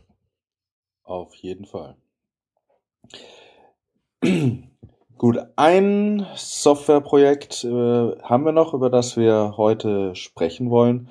Das übergebe ich mal direkt an Alex, denn der ist dafür verantwortlich. Ja, ähm, das Redmine PGP Plugin, also OpenPGP. Ähm, das ist, war eigentlich der Weg, wie ich zu der C3S gekommen bin, mitunter, da Christoph irgendwann mal angemerkt hat, hey, da gibt's noch ein Redmine, das da rumliegt und die E-Mails werden nicht verschlüsselt und da wir ja alle sehr datenschutzbewusst sind, ähm, oder vielleicht erstmal kurz ein paar Worte zu Redmine an sich. Ähm, Redmine ist ein Tool, ein, ein, ein, ähm, ja, ein Tool zur Verwaltung von Tickets, also von Aufgaben. Man kann sich da Aufgaben halt vermerken und die können dann abgearbeitet werden, so dass ein transparenter Workflow entsteht. Und ähm, bei jedem Ticket, das angelegt wird, wird auch eine Mail versandt, wenn man will. so dass man auch auf dem Laufenden gehalten wird über die Aufgaben, die gerade so passieren. Und wie gesagt, da wir so datenschutzbewusst sind, stand da mal im Raum, dass äh, verschlüsselte Mails ja wahnsinnig schön wären. Und der Aufgabe habe ich mich dann auch gleich angenommen und habe das PGP-Plugin äh, gebastelt. Und genau, das äh, macht eigentlich nichts anderes, als sich einzuhaken und immer wenn eine Mail versendet wird, wird das verschlüsselt. Aber auf der anderen Seite kann man auch äh, verschlüsselte Mails an Redmine schicken. Also man kann auch direkt dann auf die E-Mail antworten, so dass es an das Ticket angehangen wird. Und ähm, ich bin sehr froh, dass auch über die C3S hinaus ein Use Case für dieses Plugin da ist. Also ich bin im Kontakt mit einem Menschen von der Freedom of the Press Foundation, der das Plugin auch nutzt. Also das Tool hat sich auf jeden Fall auch gelohnt, um den Datenschutz ein Stück weit voranzutreiben. Cool. Das ist auf jeden Fall eine gute Sache. Verschlüsselt eure E-Mails. Gut. Jetzt haben wir hier unsere Liste von technischen Projekten abgearbeitet. Ich fand das echt ähm, sehr erhellend auch teilweise. Für mich. Ähm, ich denke, wir machen jetzt mal eine kleine Pause. Das hört der Hörer dann nicht. Ähm, und dann driften wir ein bisschen äh, ins Technische ab. Okay? Okay. Okay. Alles klar. GPL, ja, AGPL äh, and others. Mike, willst du, okay, Mike, du brauchst mir jetzt nicht, mir jetzt eigentlich nicht erklären, was die GPL ist, aber vielleicht unseren oder wahrscheinlich unseren Hörern, jetzt reise ich, äh, reite ich mich schon wieder in die, in die Bredouille. Ähm, es geht um Softwarelizenzen und äh, wir haben jetzt schon gehört, ihr schreibt ganz viel Software. Und die ist auch schon äh, größtenteils oder vollständig veröffentlicht. Und Ja. zur Software gehört auch immer eine Lizenz, die nämlich sagt, wie andere Leute sie nutzen können. Und da gibt es, da kann man Glaubenskriege führen oder es werden Glaubenskriege geführt. Wie steht da die C3S dazu? Wie handhaben wir das? Mm, Also es gibt jetzt nicht unbedingt so einen Beschluss oder so, sondern ich glaube, das ist eher ähm, so unserem dem dem Humus äh, geschuldet, auf dem das gesamte Projekt so gewachsen ist, dass wir halt alle irgendwie aus dieser ähm, Open Content, Free Culture, Free Software Ecke kommen. Ähm, ich will jetzt nicht noch mal dieses Fass aufmachen mit äh, Free Software versus äh, kommerziell und darf man da Geld verdienen oder ist das alles umsonst Kultur und bla bla bla. Ähm, da empfehle ich mal äh, einen uralten Talk von 2010, den ich auf der SIGINT gehalten habe, ähm, wo es um Creative Commons ging. Äh, wie hieß denn der nochmal? Christoph, weißt du das noch? Ähm, ähm, ähm, Die gescheiterte Revolution. ja, Genau, die gescheiterte Revolution. Ähm, wenn man danach auf YouTube sucht, dann äh, landet man äh, unter anderem auch bei diesem Vortragsvideo. So, ähm, nöp. äh, Inter, Intermission hier beendet. Ähm, ja, also wir wollten halt auf jeden Fall die Software äh, frei entwickeln. Zum einen, weil uns das die Möglichkeit gibt, äh, ganz viele andere freie Software-Tools, die schon sehr abgehangen sind, äh, als Bestandteil unserer Software zu verwenden. Das heißt, wir müssen, wenn wir was entwickeln, nicht bei Null anfangen und alles komplett from scratch neu entwickeln, sondern wir können halt ganz viele verschiedene Bibliotheken zusammentun und ähm, jetzt hängt's halt davon ab, unter welcher Lizenz die Autoren dieser jeweiligen Bibliothek äh, oder dieses Softwareteils ihr ihre Software gestellt haben, ähm, wie gut wir die miteinander integrieren können. Und ähm, für diejenigen, die sich damit nicht so besonders gut auskennen, es gibt äh, eine ganze Reihe von verschiedenen Lizenzen, die äh, alle zusammen nutzbar sind, wenn man freie Software machen will. Es gibt da auch so einen Marketing-Kampfbegriff, der heißt Open Source, äh, der so im deutschsprachigen Raum, glaube ich, auch ähm, einfach so abwechselnd benutzt werden kann mit freier Software. Also hier ist da der Glaubenskrieg zwischen diesen beiden Begriffen freie Software und Open Source nicht so groß wie äh, in den USA. Ähm, das ist aber auch ein anderes Kapitel. Äh, da will ich jetzt auch nicht näher drauf eingehen. Auf jeden Fall gibt es eine ganze Reihe von verschiedenen äh, Lizenzen, die das äh, ermöglichen, dass andere Leute den äh, Source Code benutzen können in eigenen Projekten. Und wir haben uns halt dann auch unsere Gedanken gemacht, welche dieser Lizenzen wir eigentlich für unsere Software verwenden wollen. Ähm, zumindest für die Teile, wo nicht die, die Bestandteile, die wir verwendet haben, sowieso schon äh, vorgeben, dass man eine bestimmte Lizenz verwenden muss. Und äh, bei uns stellte sich dann insbesondere die interessante Frage, äh, ob wir die GPL oder die AGPL für unsere Softwareprojekte benutzen. Und äh, dazu muss man äh, sicherlich auch noch ein bisschen ausholen. Die äh, GPL, das ist die Abkürzung für GNU General Public License, ist so die so ein bisschen die Urmutter der freien Softwarelizenzen. Die erste Version davon hatte der äh, Begründer dieser gesamten Free Software Bewegung, Richard Stallman, äh, selbst äh, entwickelt und veröffentlicht. Und inzwischen gibt's diese Softwarelizenz in der dritten Version.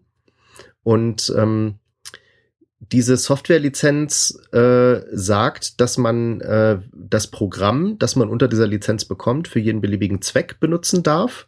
Man hat das Recht, den Source Code einzusehen und äh, zu verstehen, wie das Programm funktioniert. Man darf äh, das Programm auch an andere Leute weiterverteilen und man darf das Programm auch verändern und auch diese veränderte Version an andere Leute weitergeben. Ähm, unter der Voraussetzung, dass man für äh, abgeleitete Versionen davon wieder äh, die gleiche Lizenz verwendet.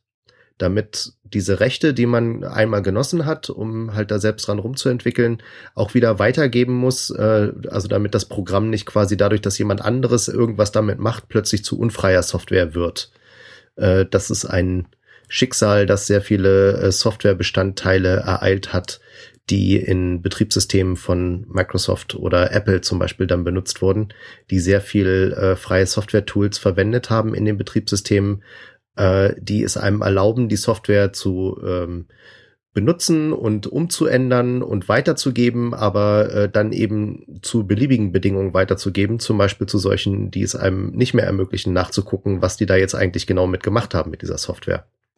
Also an der Stelle muss man, So, glaube ich, mal Moment, ganz kurz Moment. sagen, äh, dass Software ist ja nicht gleich Software, sondern ne, auf der einen Seite hat man den Programmcode, den man schreibt, wenn man es entwickelt, und dann so war es früher immer, dann wurde es übersetzt in Binärcode. So, und dann hatte man, konnte man eben diesen Binärcode irgendwie, das sind dann lauter Einsen und Nullen, wo nur die Maschine was mitmachen kann, den kann man weiter verteilen. Aber der nützt einem halt überhaupt nichts, wenn man es verändern will. Man braucht den Source Code. Das nur als Einschub. Genau. Das ist so ein bisschen, also als Nicht-Programmierer äh, kann man sich das vielleicht vorstellen, ähm, äh, wie so ein äh, Backrezept. Also dann kommt da Mehl rein und Eier und Zucker und Butter und was auch immer und dann wird das umgerührt und äh, für so und so viel äh, Minuten in einen Ofen äh, gestellt, der so und so viel Grad heiß ist und dann kommt ein leckerer Kuchen raus. Und ähm, Binärsoftware ist quasi nur noch dieser Kuchen. Das heißt, man bekommt diesen Kuchen und äh, da kann man halt dann nichts mehr dran ändern. Ne? Da kann man dann nicht sagen, ach, ich hätte ihn lieber ohne Eier, so, weil der Kuchen ist halt fertig. Man kann den jetzt nicht irgendwie auseinander popeln und dann da die Eier rausholen. Ähm, und wenn man das Rezept nicht kennt, wie dieser Kuchen gemacht wurde, äh, wird man es auch sehr schwer haben, diesen Kuchen nachzubacken. Eben dann ohne Eier. Das heißt, ähm, wenn man das machen will, dann äh, muss quasi der Kuchen einem so überreicht werden, dass man dazu auch noch äh, das Recht hat, das Rezept von dem Kuchen zu erfahren. Das ist das, was freie Software tut. Man bekommt den Kuchen und das Rezept dazu, wenn man das will, und dann hat man das Recht, das Rezept einfach nachzubacken und man kann mit dem Rezept machen, was man will. Auf dem Rezept steht aber drauf, wenn du das machst, dann musst du, wenn du einen Kuchen an andere Leute verteilst, dein Rezept, dein verändertes Rezept eben mitgeben und es muss wieder unter diesen Lizenzbedingungen stehen. Ne? Also so kann man sich das ungefähr vorstellen. Und das finden wir grundsätzlich, äh, dass das eine gute Idee ist, Software so zu entwickeln, äh, gerade in der aktuellen Situation, wo das Vertrauen in Software halt dann doch ähm, sehr gesunken ist. Und der wesentliche Punkt, äh, warum dann da plötzlich noch eine andere Softwarelizenz aufgetaucht ist, ist der, dass diese GPL-Software äh, nicht bedacht hat, dass man Software ja auch als Service zum Beispiel im Internet anwenden kann. Also dass man äh, ein, ein, eine freie Software sich irgendwo im Internet besorgt äh, und die stellt dann irgendwie einen Dienst äh, auf einem Webserver zur Verfügung. Das heißt, der User geht da drauf und sieht dann irgendwie ein Formular und kann da Dinge eintippen und dann auf den Knopf drücken und dann passiert irgendwas. Ähm, das wäre quasi äh, dann die Software in Anwendung. Der, äh, der Betreiber von diesem Dienst hätte nach den Bedingungen der GPL die Möglichkeit, diese Software zu nehmen, sie beliebig zu verändern und sie dann auf seinem Server laufen zu lassen für die Leute, äh, also für die User, dass sie halt damit äh, irgendwie rumspielen können, ähm, ist aber nach den Bedingungen dieser GPL-Lizenz nicht dazu gezwungen, wenn ein User das möchte, auch den veränderten Source Code, den er da auf seinem Server laufen lässt, auszuhändigen. Das heißt, der kann zwar sagen, ich benutze die Software XY, die unter der GPL steht, aber äh, ich habe die irgendwie angepasst. Die macht halt nicht mehr genau das, was man weiß, äh, was sie tut, wenn man sich selbst den Source Code runterlädt. Und ich gebe euch den Source Code nicht, weil dazu bin ich nicht verpflichtet. Und das ist genau die Lücke, die diese AGPL-Lizenz schließt dass man einen Dienst, der auf einer Software beruht, die unter dieser Lizenz steht, wenn man äh, den im Internet anbietet, ähm, sich ebenfalls verpflichtet, Veränderungen an diesem Source Code wieder äh, herauszugeben, wenn man äh, dazu aufgefordert wird. Und das war halt eben gerade im äh, in der ganzen Diskussion um Adore dieser Punkt, ähm, was jetzt da äh, halt irgendwie besonders wichtig ist, an welcher Stelle welche dieser Lizenzen besonders relevant sind. Dazu muss man halt bedenken, dass es bestimmte äh, Unternehmen gibt, die äh, bestimmte Software einfach nicht einsetzen, wenn sie unter einer Lizenz steht, äh, die dann erzwingt, dass man die eigenen Veränderungen auch wieder rausgeben muss und, und, und. Ähm, und wir haben uns dann halt eben bei äh, eigentlich allen Teilen, die irgendwie sehr äh, sehr speziell sind für äh, die Dinge, die die Verwertungsgesellschaft als solches angehen, dafür entschieden, auf jeden Fall die AGPL zu nehmen, damit wir, wenn andere Leute diese Software einsetzen, ähm, halt auf jeden Fall diese Veränderungen auch wieder rausgeben müssen. So, jetzt habe ich euch alle platt geredet. Um das mit der, also die AGPL kannte ich noch gar nicht, ähm, aber um das jetzt äh, nur um sicher zu gehen, dass ich es jetzt verstanden habe, das heißt, äh, wenn sich jetzt neben der GEMA und der C3S noch eine dritte Verwertungsgesellschaft für Musik äh, etabliert, ja, also die C4S, ähm, die nimmt dann äh, unsere Software, die wir geschrieben haben, was wir gut finden, mhm. deswegen machen wir das ja auch, und äh, entwickelt die weiter, äh, macht die dann besser, als wir sie jemals schreiben konnten dann ähm, sind die verpflichtet, den Source Code auch wieder selbst zu veröffentlichen. Genau. Oh, das ist ja gut. Also letztlich ist, ähm, ist die AGPL genau das, was man unter der GPL versteht, bloß halt auf Zeitalter des Internets, ne, wo man auf Dienste nur noch über, über Webverbindungen, über einen Browser oder so zugreift. Das ist eigentlich genau das, was man da erwartet der so, so ein bisschen, äh, um, um sich das vorzustellen, ähm, was die, die GPL so ein bisschen ermöglichen will, ist, dass wenn ich als äh, Benutzer von einem bestimmten Softwarewerkzeug äh, halt das benutze auf meinem Computer ähm, und wissen will, äh, sag mal, was machen die da eigentlich in dem Programm mit den Sachen, die ich da eintippe, dann äh, habe ich halt äh, das Recht, mir das genau anzugucken und äh, nachzuvollziehen, was mit diesen äh, Daten, die ich da eintippe, passiert. Und dieses Recht würde äh, verschwinden, wenn äh, da, das Programm nicht mehr direkt auf meinem Computer läuft, dass ich das da drauf installiert habe, sondern wenn das ein Dienst ist, wo ich dann einfach meinen Browser aufmache, mich da einlogge und dann habe ich die Anwendung in meinem Browser. Und äh, das ist halt blöd, ne? weil man dann quasi Kontrolle abgibt äh, und überhaupt nicht mehr nachvollziehen kann, was da tatsächlich äh, mit der mit den Daten passiert, äh, softwaretechnisch. Und äh, da finden wir halt, äh, nee, okay, wenn man schon äh, freie Software entwickelt, dann muss man das auch schon sehr konsequent machen und äh, diese Lücke eben nicht aufmachen. Tolles Schlusswort. Ähm, aber wir sind noch nicht am Ende.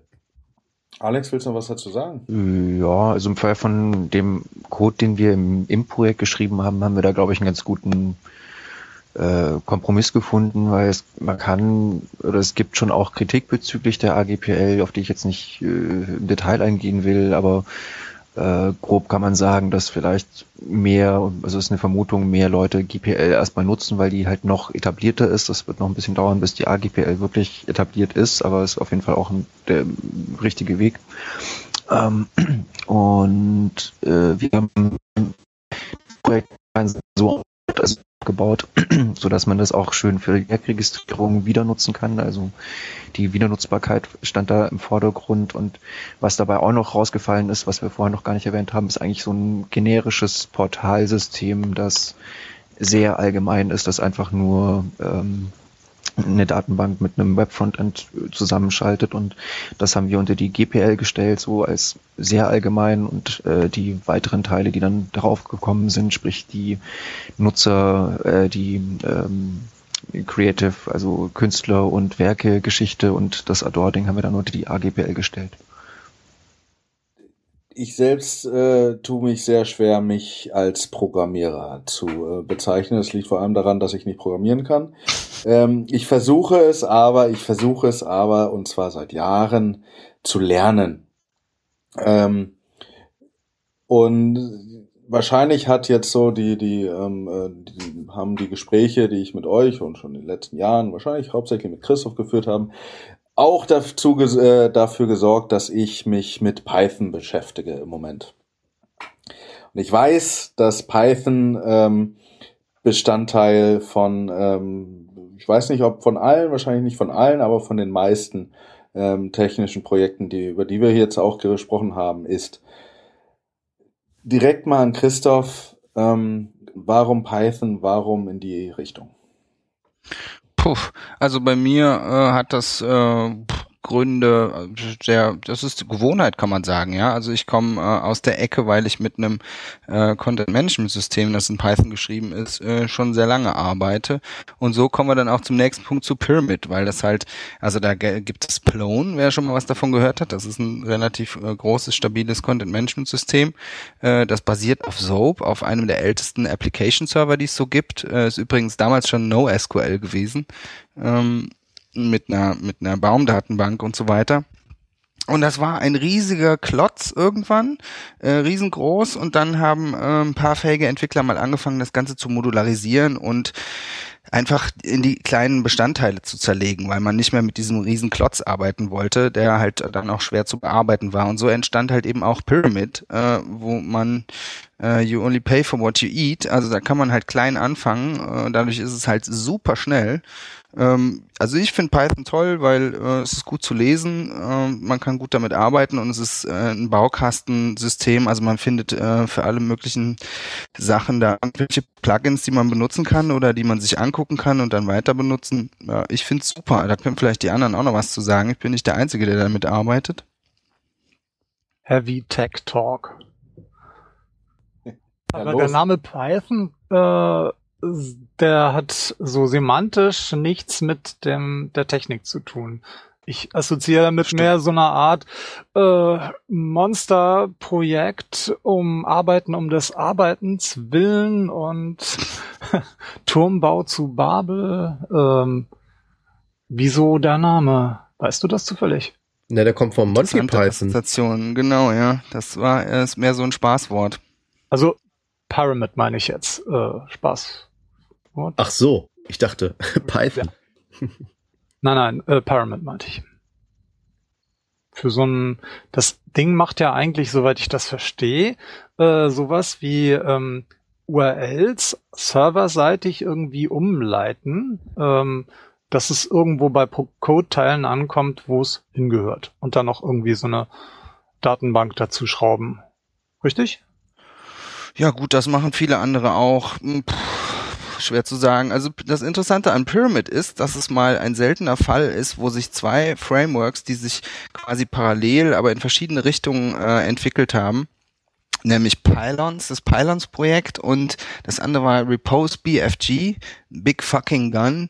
Äh, die haben, die haben sich die Entwickler halt hingesetzt und gesagt, guck mal, wir machen das fast gleich, lass uns das äh, zusammenschmeißen, dann haben wir das Beste von beidem äh, und dann kommen wir beide äh, ein gutes Stück weiter. Und also Reddit oder so, ja, große Seiten laufen halt auch damit und äh, ja, laufen gut Ja, wo der Name jetzt genau herkommt. Also mir fällt auf, dass Pyramid, äh, vielleicht muss man an Pyramiden denken und es gibt tatsächlich ziemlich viele äh, Software drumherum, die hat dann so einen ägyptischen Anklang, irgendwas mit Pharaonen und so weiter.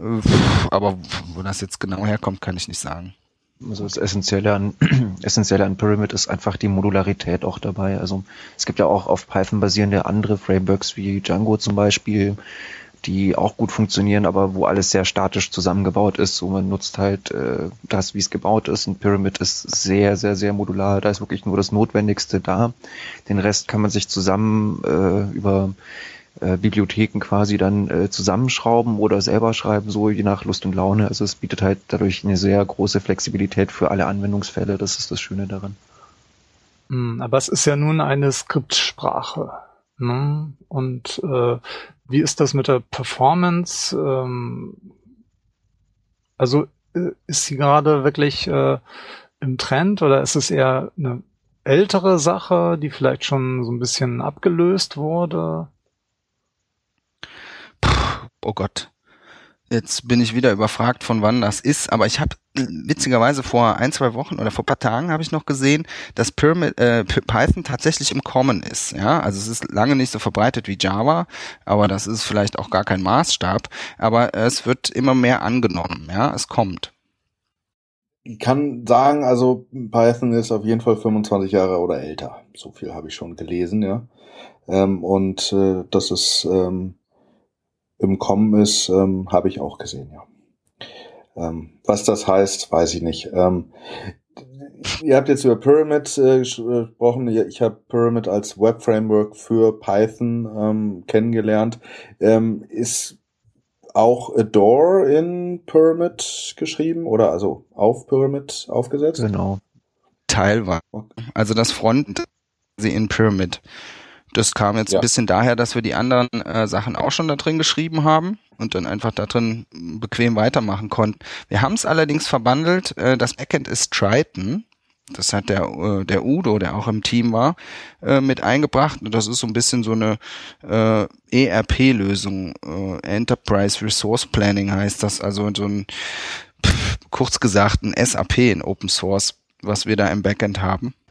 Also ein recht frei zu programmierendes Framework mit rich Clients, also nicht, äh, dass man irgendwie auf die Daten mit einem Browser geht, sondern mit eigenen äh, Triton Clients und dann im Tabellen und so weiter alles ganz gut und schnell äh, handhaben kann dort. Ne? Richtig. Also Triton ist eigentlich, hat so zwei Komponenten, den Server und den Client, ähm, aber Triton bringt halt eigentlich kein, äh, kein Web-Frontend mit, ja. Also das kann man mit dem Browser nicht benutzen. Da gibt's zwar jetzt auch irgendwie wieder Sachen, aber wir konnten hier halt unsere eigene Integration schreiben und die zwei verbandeln äh, und ja, fahren damit, glaube ich, ganz gut. Äh, Triton selbst benutzt als Datenbank äh, wieder PostgreSQL. Äh, es ist auch, äh, fanden wir auch schön. Ansonsten die selbstgeschriebenen Tools, die kommen auch mit einer SQLite aus. Ja, also mit einer, da liegen dann alle Daten in einer äh, Datei. Das ist fast so ähnlich wie ein CSV, kennt man vielleicht. Je nach Anwendungszweck reicht es auch. Wobei für eine Verwertungsgesellschaft dann halt eben nicht mehr. Ne? Deswegen äh, haben wir diese Route eingeschlagen. Das ist auch äh, so eine Sache, über die man sich als äh, nur reiner Anwender von irgendwas nie Gedanken macht, was da eigentlich für eine Datenbanktechnik im Hintergrund benutzt wird. Ich erinnere mich gerade an ähm, die äh, Gespräche, die wir hatten mit Bewerbern für äh, die Jobs für Adore, ähm, wo dann äh, mindestens einmal äh, jemand meinte, naja, und von MySQL weiß ich genug, um es nie wieder zu benutzen. Ha? Auch ein schöner Maßstab, ja. What the fucks per minute? Das sieht man auch bei Triton bei den Tests, die äh, wenn Triton sich selber testet, äh, wirft MySQL immer Fehler. Also Triton kann auch andere äh, andere Datenbanken, aber äh, MySQL klappt nie so wirklich, weil MySQL einfach nicht so toll implementiert ist. Gibt's das überhaupt noch? Heißt das nicht mittlerweile Ma- Maria, MariaDB? Das ist eine freie äh, Nachempfindung. Ist ein Ach, Fork, das gibt's oder? doch in frei? MariaDB ist ein Fork von MySQL. Um es aus den Klauen von Oracle zu befreien. Ah, okay. Von dem Originalentwickler von MySQL. Tja, Development Stack, über was können wir noch reden? Über die Tools, die wir so benutzt haben. Natürlich benutzen wir Git, äh, oder also ich meine, da könnte man auch was anderes nehmen, aber wir haben uns halt für Git entschieden, für die Versionskontrolle des Codes. Äh, Redmine für äh, Issue Tracking haben wir auch schon erwähnt. Äh, und in unserem Prototypen spielt auch Docker eine Rolle. Ja, damit bin ich nicht so ganz glücklich, äh, weil das ist mir, da ist mir eine Schicht Magie zu viel. Äh, naja, mal sehen. Ich find's gut. Also man muss es nicht unbedingt benutzen. Ich hatte, äh, während wir da äh, entwickelt haben, irgendwann mal so den Hals, äh, so einen Hals da drauf, so den, äh, also hatte ich keine Lust mehr und dann habe ich halt äh, unsere Software mal ohne integriert. Also Docker macht schon Sinn äh, zum Skalieren oder so. Wir, Ähm, wir sollten, aber, wir sollten nee. vielleicht mal erwähnen, was Docker überhaupt ist. Also das geht um Virtualisierung. Ja, mach du das mal. Es geht um Virtualisierung letztlich von, ähm, also wenn man eine Software schreibt, dann will man das in irgendeiner Entwicklungsumgebung tun, die halt äh, sehr deterministisch ist, so dass man, wenn man irgendwas verbaut, äh, schön neu starten kann. Und Docker ist eben eine Möglichkeit. Vielleicht äh, kennt ihr sowas wie VirtualBox, das ist vielleicht im Nutzerbereich noch ein bisschen bekannter. Das sind eigentlich virtuelle Maschinen. Äh, Docker ist allerdings auf einer tieferen Ebene ähm, virtualisiert und in, in so- sogenannten Docker-Containern kann man quasi sein eigenes kleines Betriebssystem aufbauen und das alles dann äh, nach wohl definierten Schritten dann aufbauen, so dass man immer, wenn man sagt, ich möchte bitte im neuen Container haben, eine wunderschöne äh, Entwicklungsumgebung hat, genauso wie man sie eigentlich haben will. Die Entwicklung findet dann trotzdem auf dem äh, Host-System statt, aber alles, was, äh, also es wird quasi ein ganzer Rechner simuliert, der so tut, als ob er da draußen auf irgendeinem Server wäre und äh, so kann man dann einfach seinen Code schreiben, aber eine Umgebung haben, die, die so ist wie dann dort, wo der Code liegen wird. Also für die Älteren unter uns, ähm, die vielleicht mit Unix schon mal Kontakt hatten, das wäre so etwas, eine Weiterentwicklung von Befehl ch root, oder? Ja, also ja, nur dass es halt noch gekapselter ist, gewissermaßen. Ist, ja, grob kann man es vielleicht vergleichen.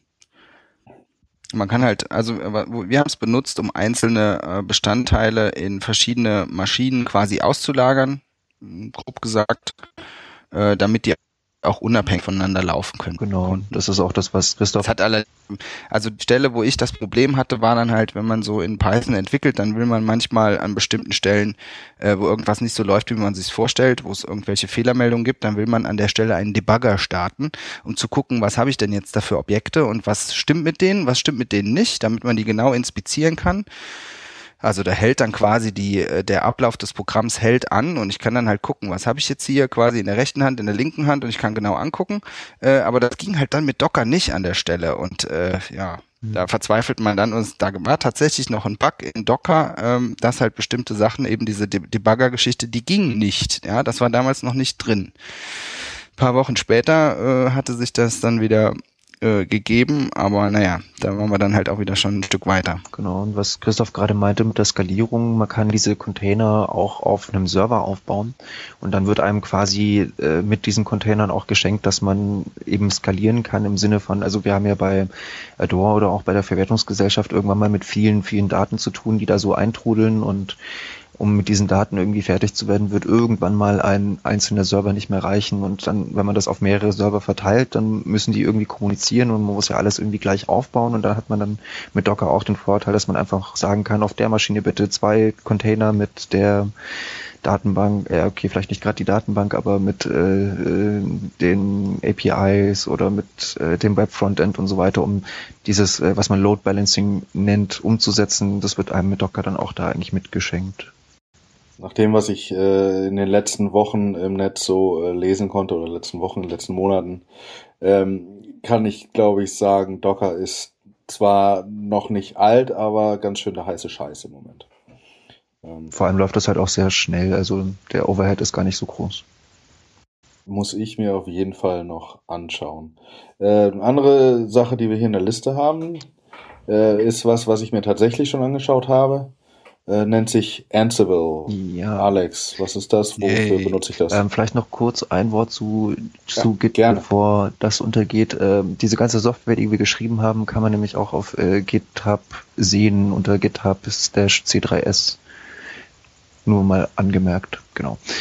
Ansible, ja, Ansible, damit habe ich mich gerade die letzten Tage auseinandergesetzt. Ansible ist eine Software, mit dem man ganze, theoretisch ganze Server farmen, also ganz viele, viele, viele Server irgendwie orchestrieren kann. Also da geht es auch darum, um diesen Task. Man will immer eine Umgebung haben, die genau gleich aufgebaut ist und man will nicht jedes Mal, wenn man irgendwo etwas neu aufzieht, diese ganzen Schritte manuell machen. In dem Sinne ist es eine Art, äh, eine sehr schöne Form der Automatisierung, dass man quasi eine Art Skript schreibt. Also man beschreibt einfach, in welchem Zustand der Server sein soll.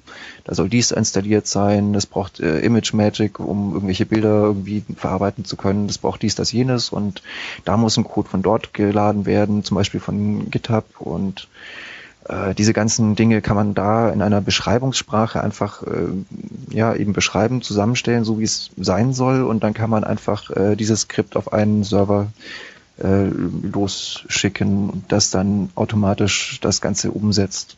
Und das hat natürlich dann auch eine gewisse Intelligenz, dass es Dinge nicht doppelt tut, wenn es das schon mal gemacht hat und solche Dinge. Und äh, so lässt sich dann relativ einfach ähm, so ein Systemadministration betreiben, eben wenn man gerade äh, die Server, gerade mehrere Server, so wie wir zum Beispiel auch äh, verschiedenste vir virtuelle Maschinen haben mit unseren äh, ganzen Services, die wir nutzen. Das ganze Redmine läuft auf einem. Wir haben Testserver für Adore. Wir haben, äh, ich glaube, 40, 45 virtuelle Maschinen mittlerweile schon, die irgendwie auch gemanagt werden wollen. Da hat Frank äh, einen großen Beitrag dazu geleistet, uns eine schöne, stabile Grundstruktur zu schaffen. Und sowohl von der Syste- Systemadministrationsseite von Frank aus, als auch jetzt von meiner Warte aus, äh, der lokale Maschinen haben will. Also ich will lokal relativ schnell ein System haben, mit dem ich entwickeln kann, ähm, steigen da gerade auf Ansible um, um eben sowohl lokale als auch diese Produktivmaschinen eigentlich mit denselben Skripten dann auch bauen zu können. Das ist sehr schön, dass man dann eben auch die äh, lokalen Testmaschinen und die Produktivmaschinen auf denselben Skripten aufbauen kann. Finde ich auch gut. Finde ich toll, habe ich mir auch angesehen. Ich war mit Frank auch auf so einem ähm, Treffen im Chaosdorf, also im, im, beim CCC in Düsseldorf. Da gab es einen Vortrag zu Ansible. Das war, äh, ja, das war so ein bisschen mehr so eine Übersicht, aber das hat schon wieder ein Stück weitergeholfen. Ich habe tatsächlich da noch ein paar Sachen man muss halt immer rumprobieren, wie geht's denn jetzt und welche Version tut's mir denn wirklich? Und ja, ich habe rausgefunden, Version 2 kann dann halt eben auch de, den Sprung über, also wenn man wir haben ja da auf einer Maschine viele virtuelle Maschinen, du hast es eben erwähnt, aber man muss sich immer erst auf der einen Maschine anmelden, um auf die anderen zu kommen, als Sicherheitsschicht. Und das geht jetzt dann halt eben in dem Fall nur mit Version 2.0. Das muss man dann erstmal rausfinden. Warum geht denn das nicht? Warum geht denn das nicht? Oh, hier mit der neuesten Version geht's. Und ja gut, jetzt den ganzen, das alles, was wir da haben, wieder umzustricken, ist natürlich auch ein Stück Arbeit. Aber ja, man hat dann eben, man kann seine Infrastruktur auch versionieren und eben in Code äh, steuern. Und das macht viel Sinn. Da wollen wir hin. Genau, sowas, äh, wenn man so Ansible-Scripts hat für die ganzen Services, die man hat, dann, äh, das weiß man vor allem dann zu schätzen, wenn irgendwann mal so eine Maschine ausfällt oder gehackt wird oder was auch immer, dann äh, das Ganze manuell zu machen dauert. Wenn man ein Skript hat, kann man das durchlaufen lassen und schon ist der Service wieder da mit dem Backup. Also es geht auch um Stabilität da mal. Jo, sind wir durch. Hm. Mike, Auf jeden. Mike, ja, durch sind wir. genau. Jeopardy. Das steht Äh, da. Ja, ja. Ähm, ich musste vorhin so ein bisschen schmunzeln, als du gesagt hast, äh, so ich fühle mich ja gar nicht so richtig als Entwickler. Äh, so geht's mir eigentlich auch. Und ich dachte Ja. so ein bisschen in, in, in dem Augenblick, ähm, äh, vielleicht gibt es gar keine Softwareentwickler, sondern alle machen halt immer nur so, wie sie gerade gut können. Und die einen können besser und die anderen können schlechter. Äh, keine Ahnung, ist, glaube ich, eher so eine philosophische Frage. Ab wann bin ich eigentlich Softwareentwickler? Ähm, ich mache auf jeden Fall äh, noch nicht so viel in Python. Ähm, meine Sprache der Wahl heißt R. Ah, da sind der nachher. Äh, nee, erzähl, erzähl weiter, komm. Ich bin schon müde. Ja, ja, äh, ich, ich habe auf jeden Fall gerade, also morgen ist die Weihnachtsfeier meiner Arbeitsgruppe an der Uni, wo ich quasi mein, äh, meine Miete verdiene. Ähm, und das ist immer so, ein- so ein größeres Ding. Wir machen dann da immer so richtig Show und dann gibt's da irgendwie so ähm, Einlagen und äh, jeder macht irgendwie so ein bisschen was und ähm, ich mache äh, dieses Jahr etwas, was ich schon äh, mal gemacht habe auf der Weihnachtsfeier vor vielen Jahren. Da habe ich ein Bash-Skript geschrieben, das ein äh, Jeopardy generiert, äh, das dann als HTML im Browser läuft. Und äh, das wollte ich nochmal neu machen und habe mir das Bash-Skript nochmal angeguckt und das kennt sicherlich jeder, der schon mal was geschrieben hat, was Jahre alt ist. Äh, furchtbar. Ich Ähm, wollte eben schon sagen, sag, das hast du doch schon mal in PHP gemacht. Ah, Nee, nee, war nee, nee, Bash, das- okay. Ja, das war Bash.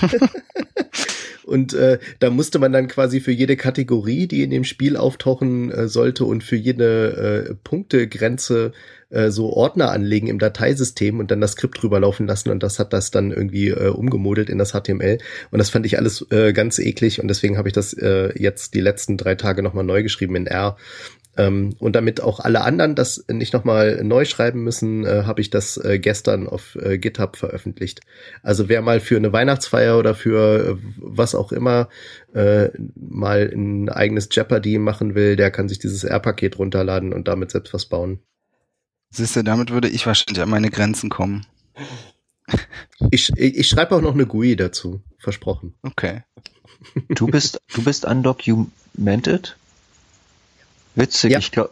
Undocumented. Ah ja. Ich habe vor gestern oder vorgestern bin ich auf einen deiner Kommentare gestoßen.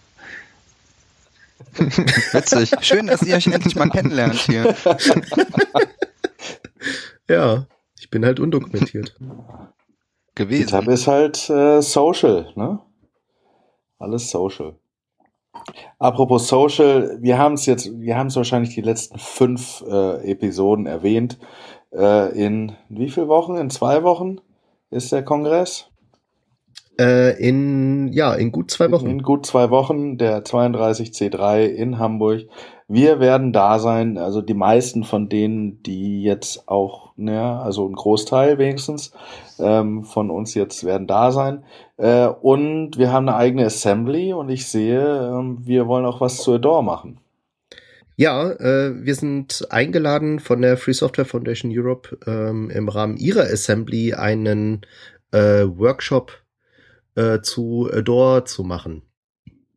Also der, das genaue Datum und den genauen äh, Ort weiß ich jetzt gerade nicht auswendig, aber das findet man dann auf jeden Fall, äh, wenn man da über die Assembly geht.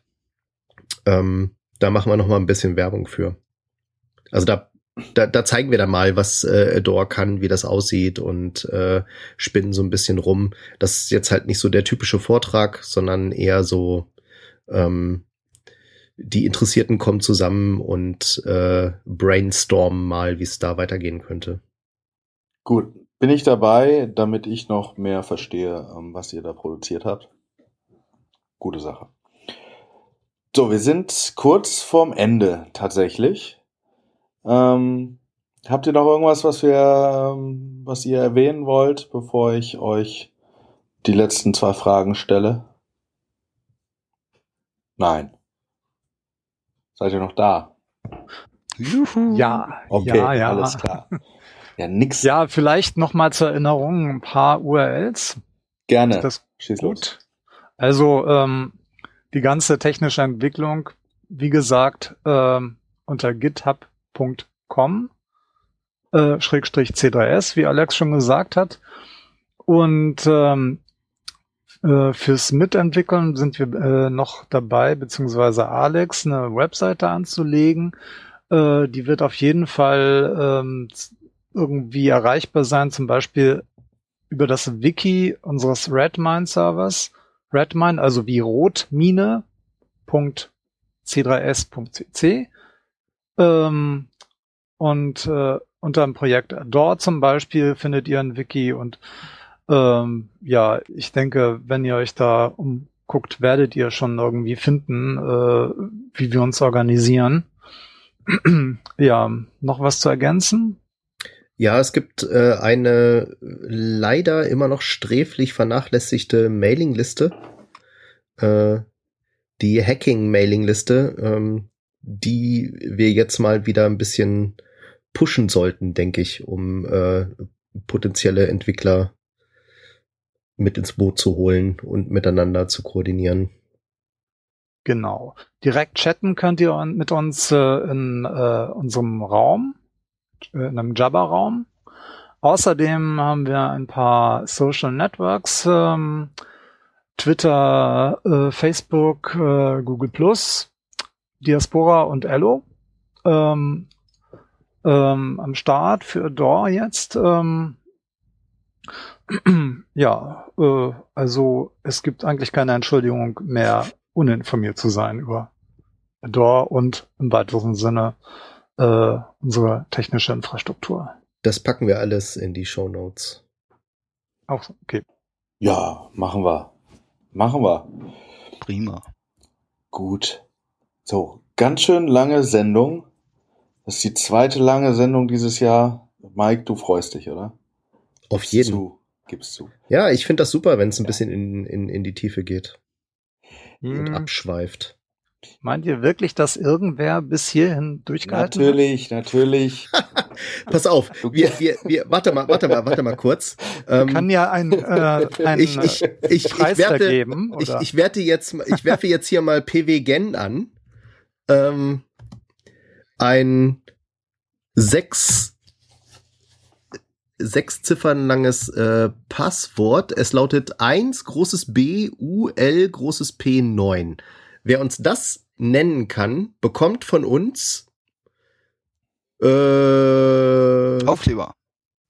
ein C3S-Aufkleber per Post. Schickt uns einfach der Erste, der uns Okay. eins, großes B, kleines U, kleines L, großes P, 9 per E-Mail zuschickt mit seiner Postanschrift, bekommt von uns einen C3S-Aufkleber. Und dann wissen wir, dass jemand bis hierhin den Podcast gehört hat. Auf welchem Weg ist egal. Ähm, okay, gut. Wunderbar. Ja. Gut, sind wir am Ende. Ich habe noch zwei Fragen, auch wenn Christoph die albern findet, was ich hier gerne verkünde. Ähm, ihr seid alles Entwickler. Ich, also ein bisschen entwickeln tue ich ja auch, also ähm, mache ich da mit. Ähm, eine Frage in die Runde, zwei Fragen in die Runde, macht jeweils beide am besten gleich. Ähm, was ist euer Editor der Wahl und was ist, wo, in welcher Sprache ähm, programmiert ihr am liebsten? Alex.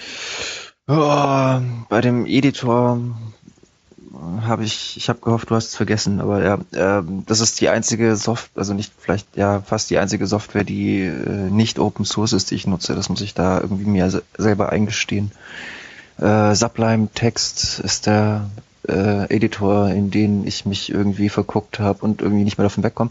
Wobei es auch eine freie Nachempfindung gibt, die ich mir noch angucken muss. Ähm, und meine Lieblingssprache kann ich eigentlich nicht definieren. Die sind alle Turing vollständig und irgendwie ist es alles halt dann nur Vokabular und keine Ahnung. Äh, also für das Redman-Plugin habe ich mich in Ruby ein bisschen reinversetzt und fand nette Muster und in Python, hab, also Python habe ich echt schon, ist mir ein bisschen ans Herz gewachsen dabei in dem Prozess. Das ist schon echt eine coole Sprache. Also Python ist schon nett, wenn man mal die Hintergründe versteht. So, das, aber eine Lieblingssprache direkt kann ich nicht nennen. Christoph, du bist alphabetisch der Nächste hier. Also mein Lieblingseditor ist der Emacs. Den habe ich tatsächlich sogar schon mal auf einem gerouteten iPhone zum Laufen gebracht.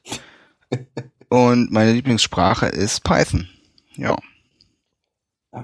So, F ist das dritte. Ähm, ich kann ja tatsächlich sagen, ich benutze schon jahrelang den Vim-Editor und ähm, komme da auch nicht von weg. Und ähm, Den was? die- Vim, V-I-M. Ach so. Ja, ja, ja, Gut. ja. Äh, und äh, sagen wir mal, Python ist die erste Sprache, wo ich halbwegs glaube zu verstehen, was ich da tue. Mike? Wow. Ja, äh, das darf ich eigentlich gar nicht sagen. äh, Nee. ähm, also äh, an der Konsole benutze ich tatsächlich am liebsten Joe, J-O-E, wer das kennt. Ähm, Joe's Äh, Own aber- Editor. Ja, genau. Aber äh, meistens, äh, da ich halt, äh, also meine Lieblingssprache äh, zum Entwickeln ist halt einfach R. Äh, und da benutze ich meistens einen grafischen Editor, an dem ich auch selbst mitarbeite, der Arquard heißt. Ja, auf Linux benutze ich den Joe auch, äh, aber bin vermehrt dazu gekommen, äh, jetzt nicht Pfui rufen, ähm, den Visual Studio Code zu benutzen von Microsoft. Uh. Es ist immerhin Open Source und ähm, ja, äh, offensichtlich dem diesem Sublime äh, von Alex nachempfunden, was ich bemerkenswert fand. Naja, und äh, ich bin halt seit 20 Jahren oder länger mit Visual Studio unterwegs und habe mich da eben eingearbeitet. Das ist ein bisschen so wie mit Christoph und Python. Ne? Äh, man Ja. gewöhnt sich dran. ja, und Sprache ist meine Lieblingssprache eindeutig C-Sharp, obwohl ich einfach so mehr in C++ was mache. Ja. Ich bin so ein bisschen der Alien, äh, der äh, Oldschool, nicht Skript und äh, was weiß ich, Dinosaurier hier. Ne? Naja, ich weiß Team. nicht. Es, äh, ich finde eher, hier ergibt sich eine ganz interessante Mischung. Da können wir noch einen Buchtrip, äh, Buchtrip, obwohl es ist auch ein Buchtrip, ein, ein Buchtipp einstreuen äh, von Christoph Speer. Die Aliens sind unter uns. Eine äh, sehr schöne äh, Auseinanderlegung unserer Gesellschaftsstrukturen, wenn man sich einmal durchs erste Kapitel gekämpft hat. So, und dann müsst ihr aber bitte auch mal auf die Seite zu Pyramid gehen. Da steht nämlich not made by aliens, ja. Wobei irgendwann mal aufgefallen ist, dass die alle einen langen Bart hatten. Was auch immer das bedeutet. Markus fehlt noch. Markus ja, fehlt ich noch. muss auch, muss auch die Runde vervollständigen hier. Äh, beim Editor bin ich da ganz bei Alex. Also Sublime Text ist schon richtig toll, seit mir der von einem guten Kumpel empfohlen wurde. Und Lieblingssprache, die entwickelt sich so mit der Zeit. Da war ich auch lange bei C Sharp, aber inzwischen gefällt mir Python tatsächlich richtig gut. Besser. Ja, Thomas, streng dich an, dass du da mithalten kannst. Auf Dauer. Mal wird sehen. Sehr schön. Ähm, ich sag einfach mal in die Runde vielen, vielen Dank, dass ihr da wart. Ja, schön, dass wir den Zeit äh, mitgebracht schön, habt. dass wir den November-Podcast im Dezember endlich über die Bühne gekriegt haben. Ah, und der Mhm. Dezember-Podcast kam vorher raus. In zwei Wochen kommt der nächste. Nee, ja doch, in zwei Wochen. Ähm, ist eine schöne Frequenz gerade. Also an euch in die Runde, äh, vielen Dank. Ich freue mich sehr, euch, äh, also viele von euch in äh, kurzer Zeit wiedersehen zu können. Und würde sagen, sagen Tschüss. Ja, Bye bye. ja. Ciao. Tschüss. Ciao. Cultural Comments. Der C3S Podcast. Evidently, they want it so bad eventually. Hier aus Düsseldorf sendend darf ich das eigentlich gar nicht sagen, aber ich trinke jetzt einen Reisdorf-Kölsch. Ich muss aber auch ehrlich, das, das hat wirklich überhaupt nichts mit Düsseldorf und Köln zu tun, aber ich würde eigentlich das Alt tatsächlich bevorzugen. Aber es kommt auf das Alt an. Also es gibt sehr bekannte große Altmarken. ich nenne jetzt keine Namen. Ähm, da trinke ich dann doch lieber jedes beliebige Kölsch.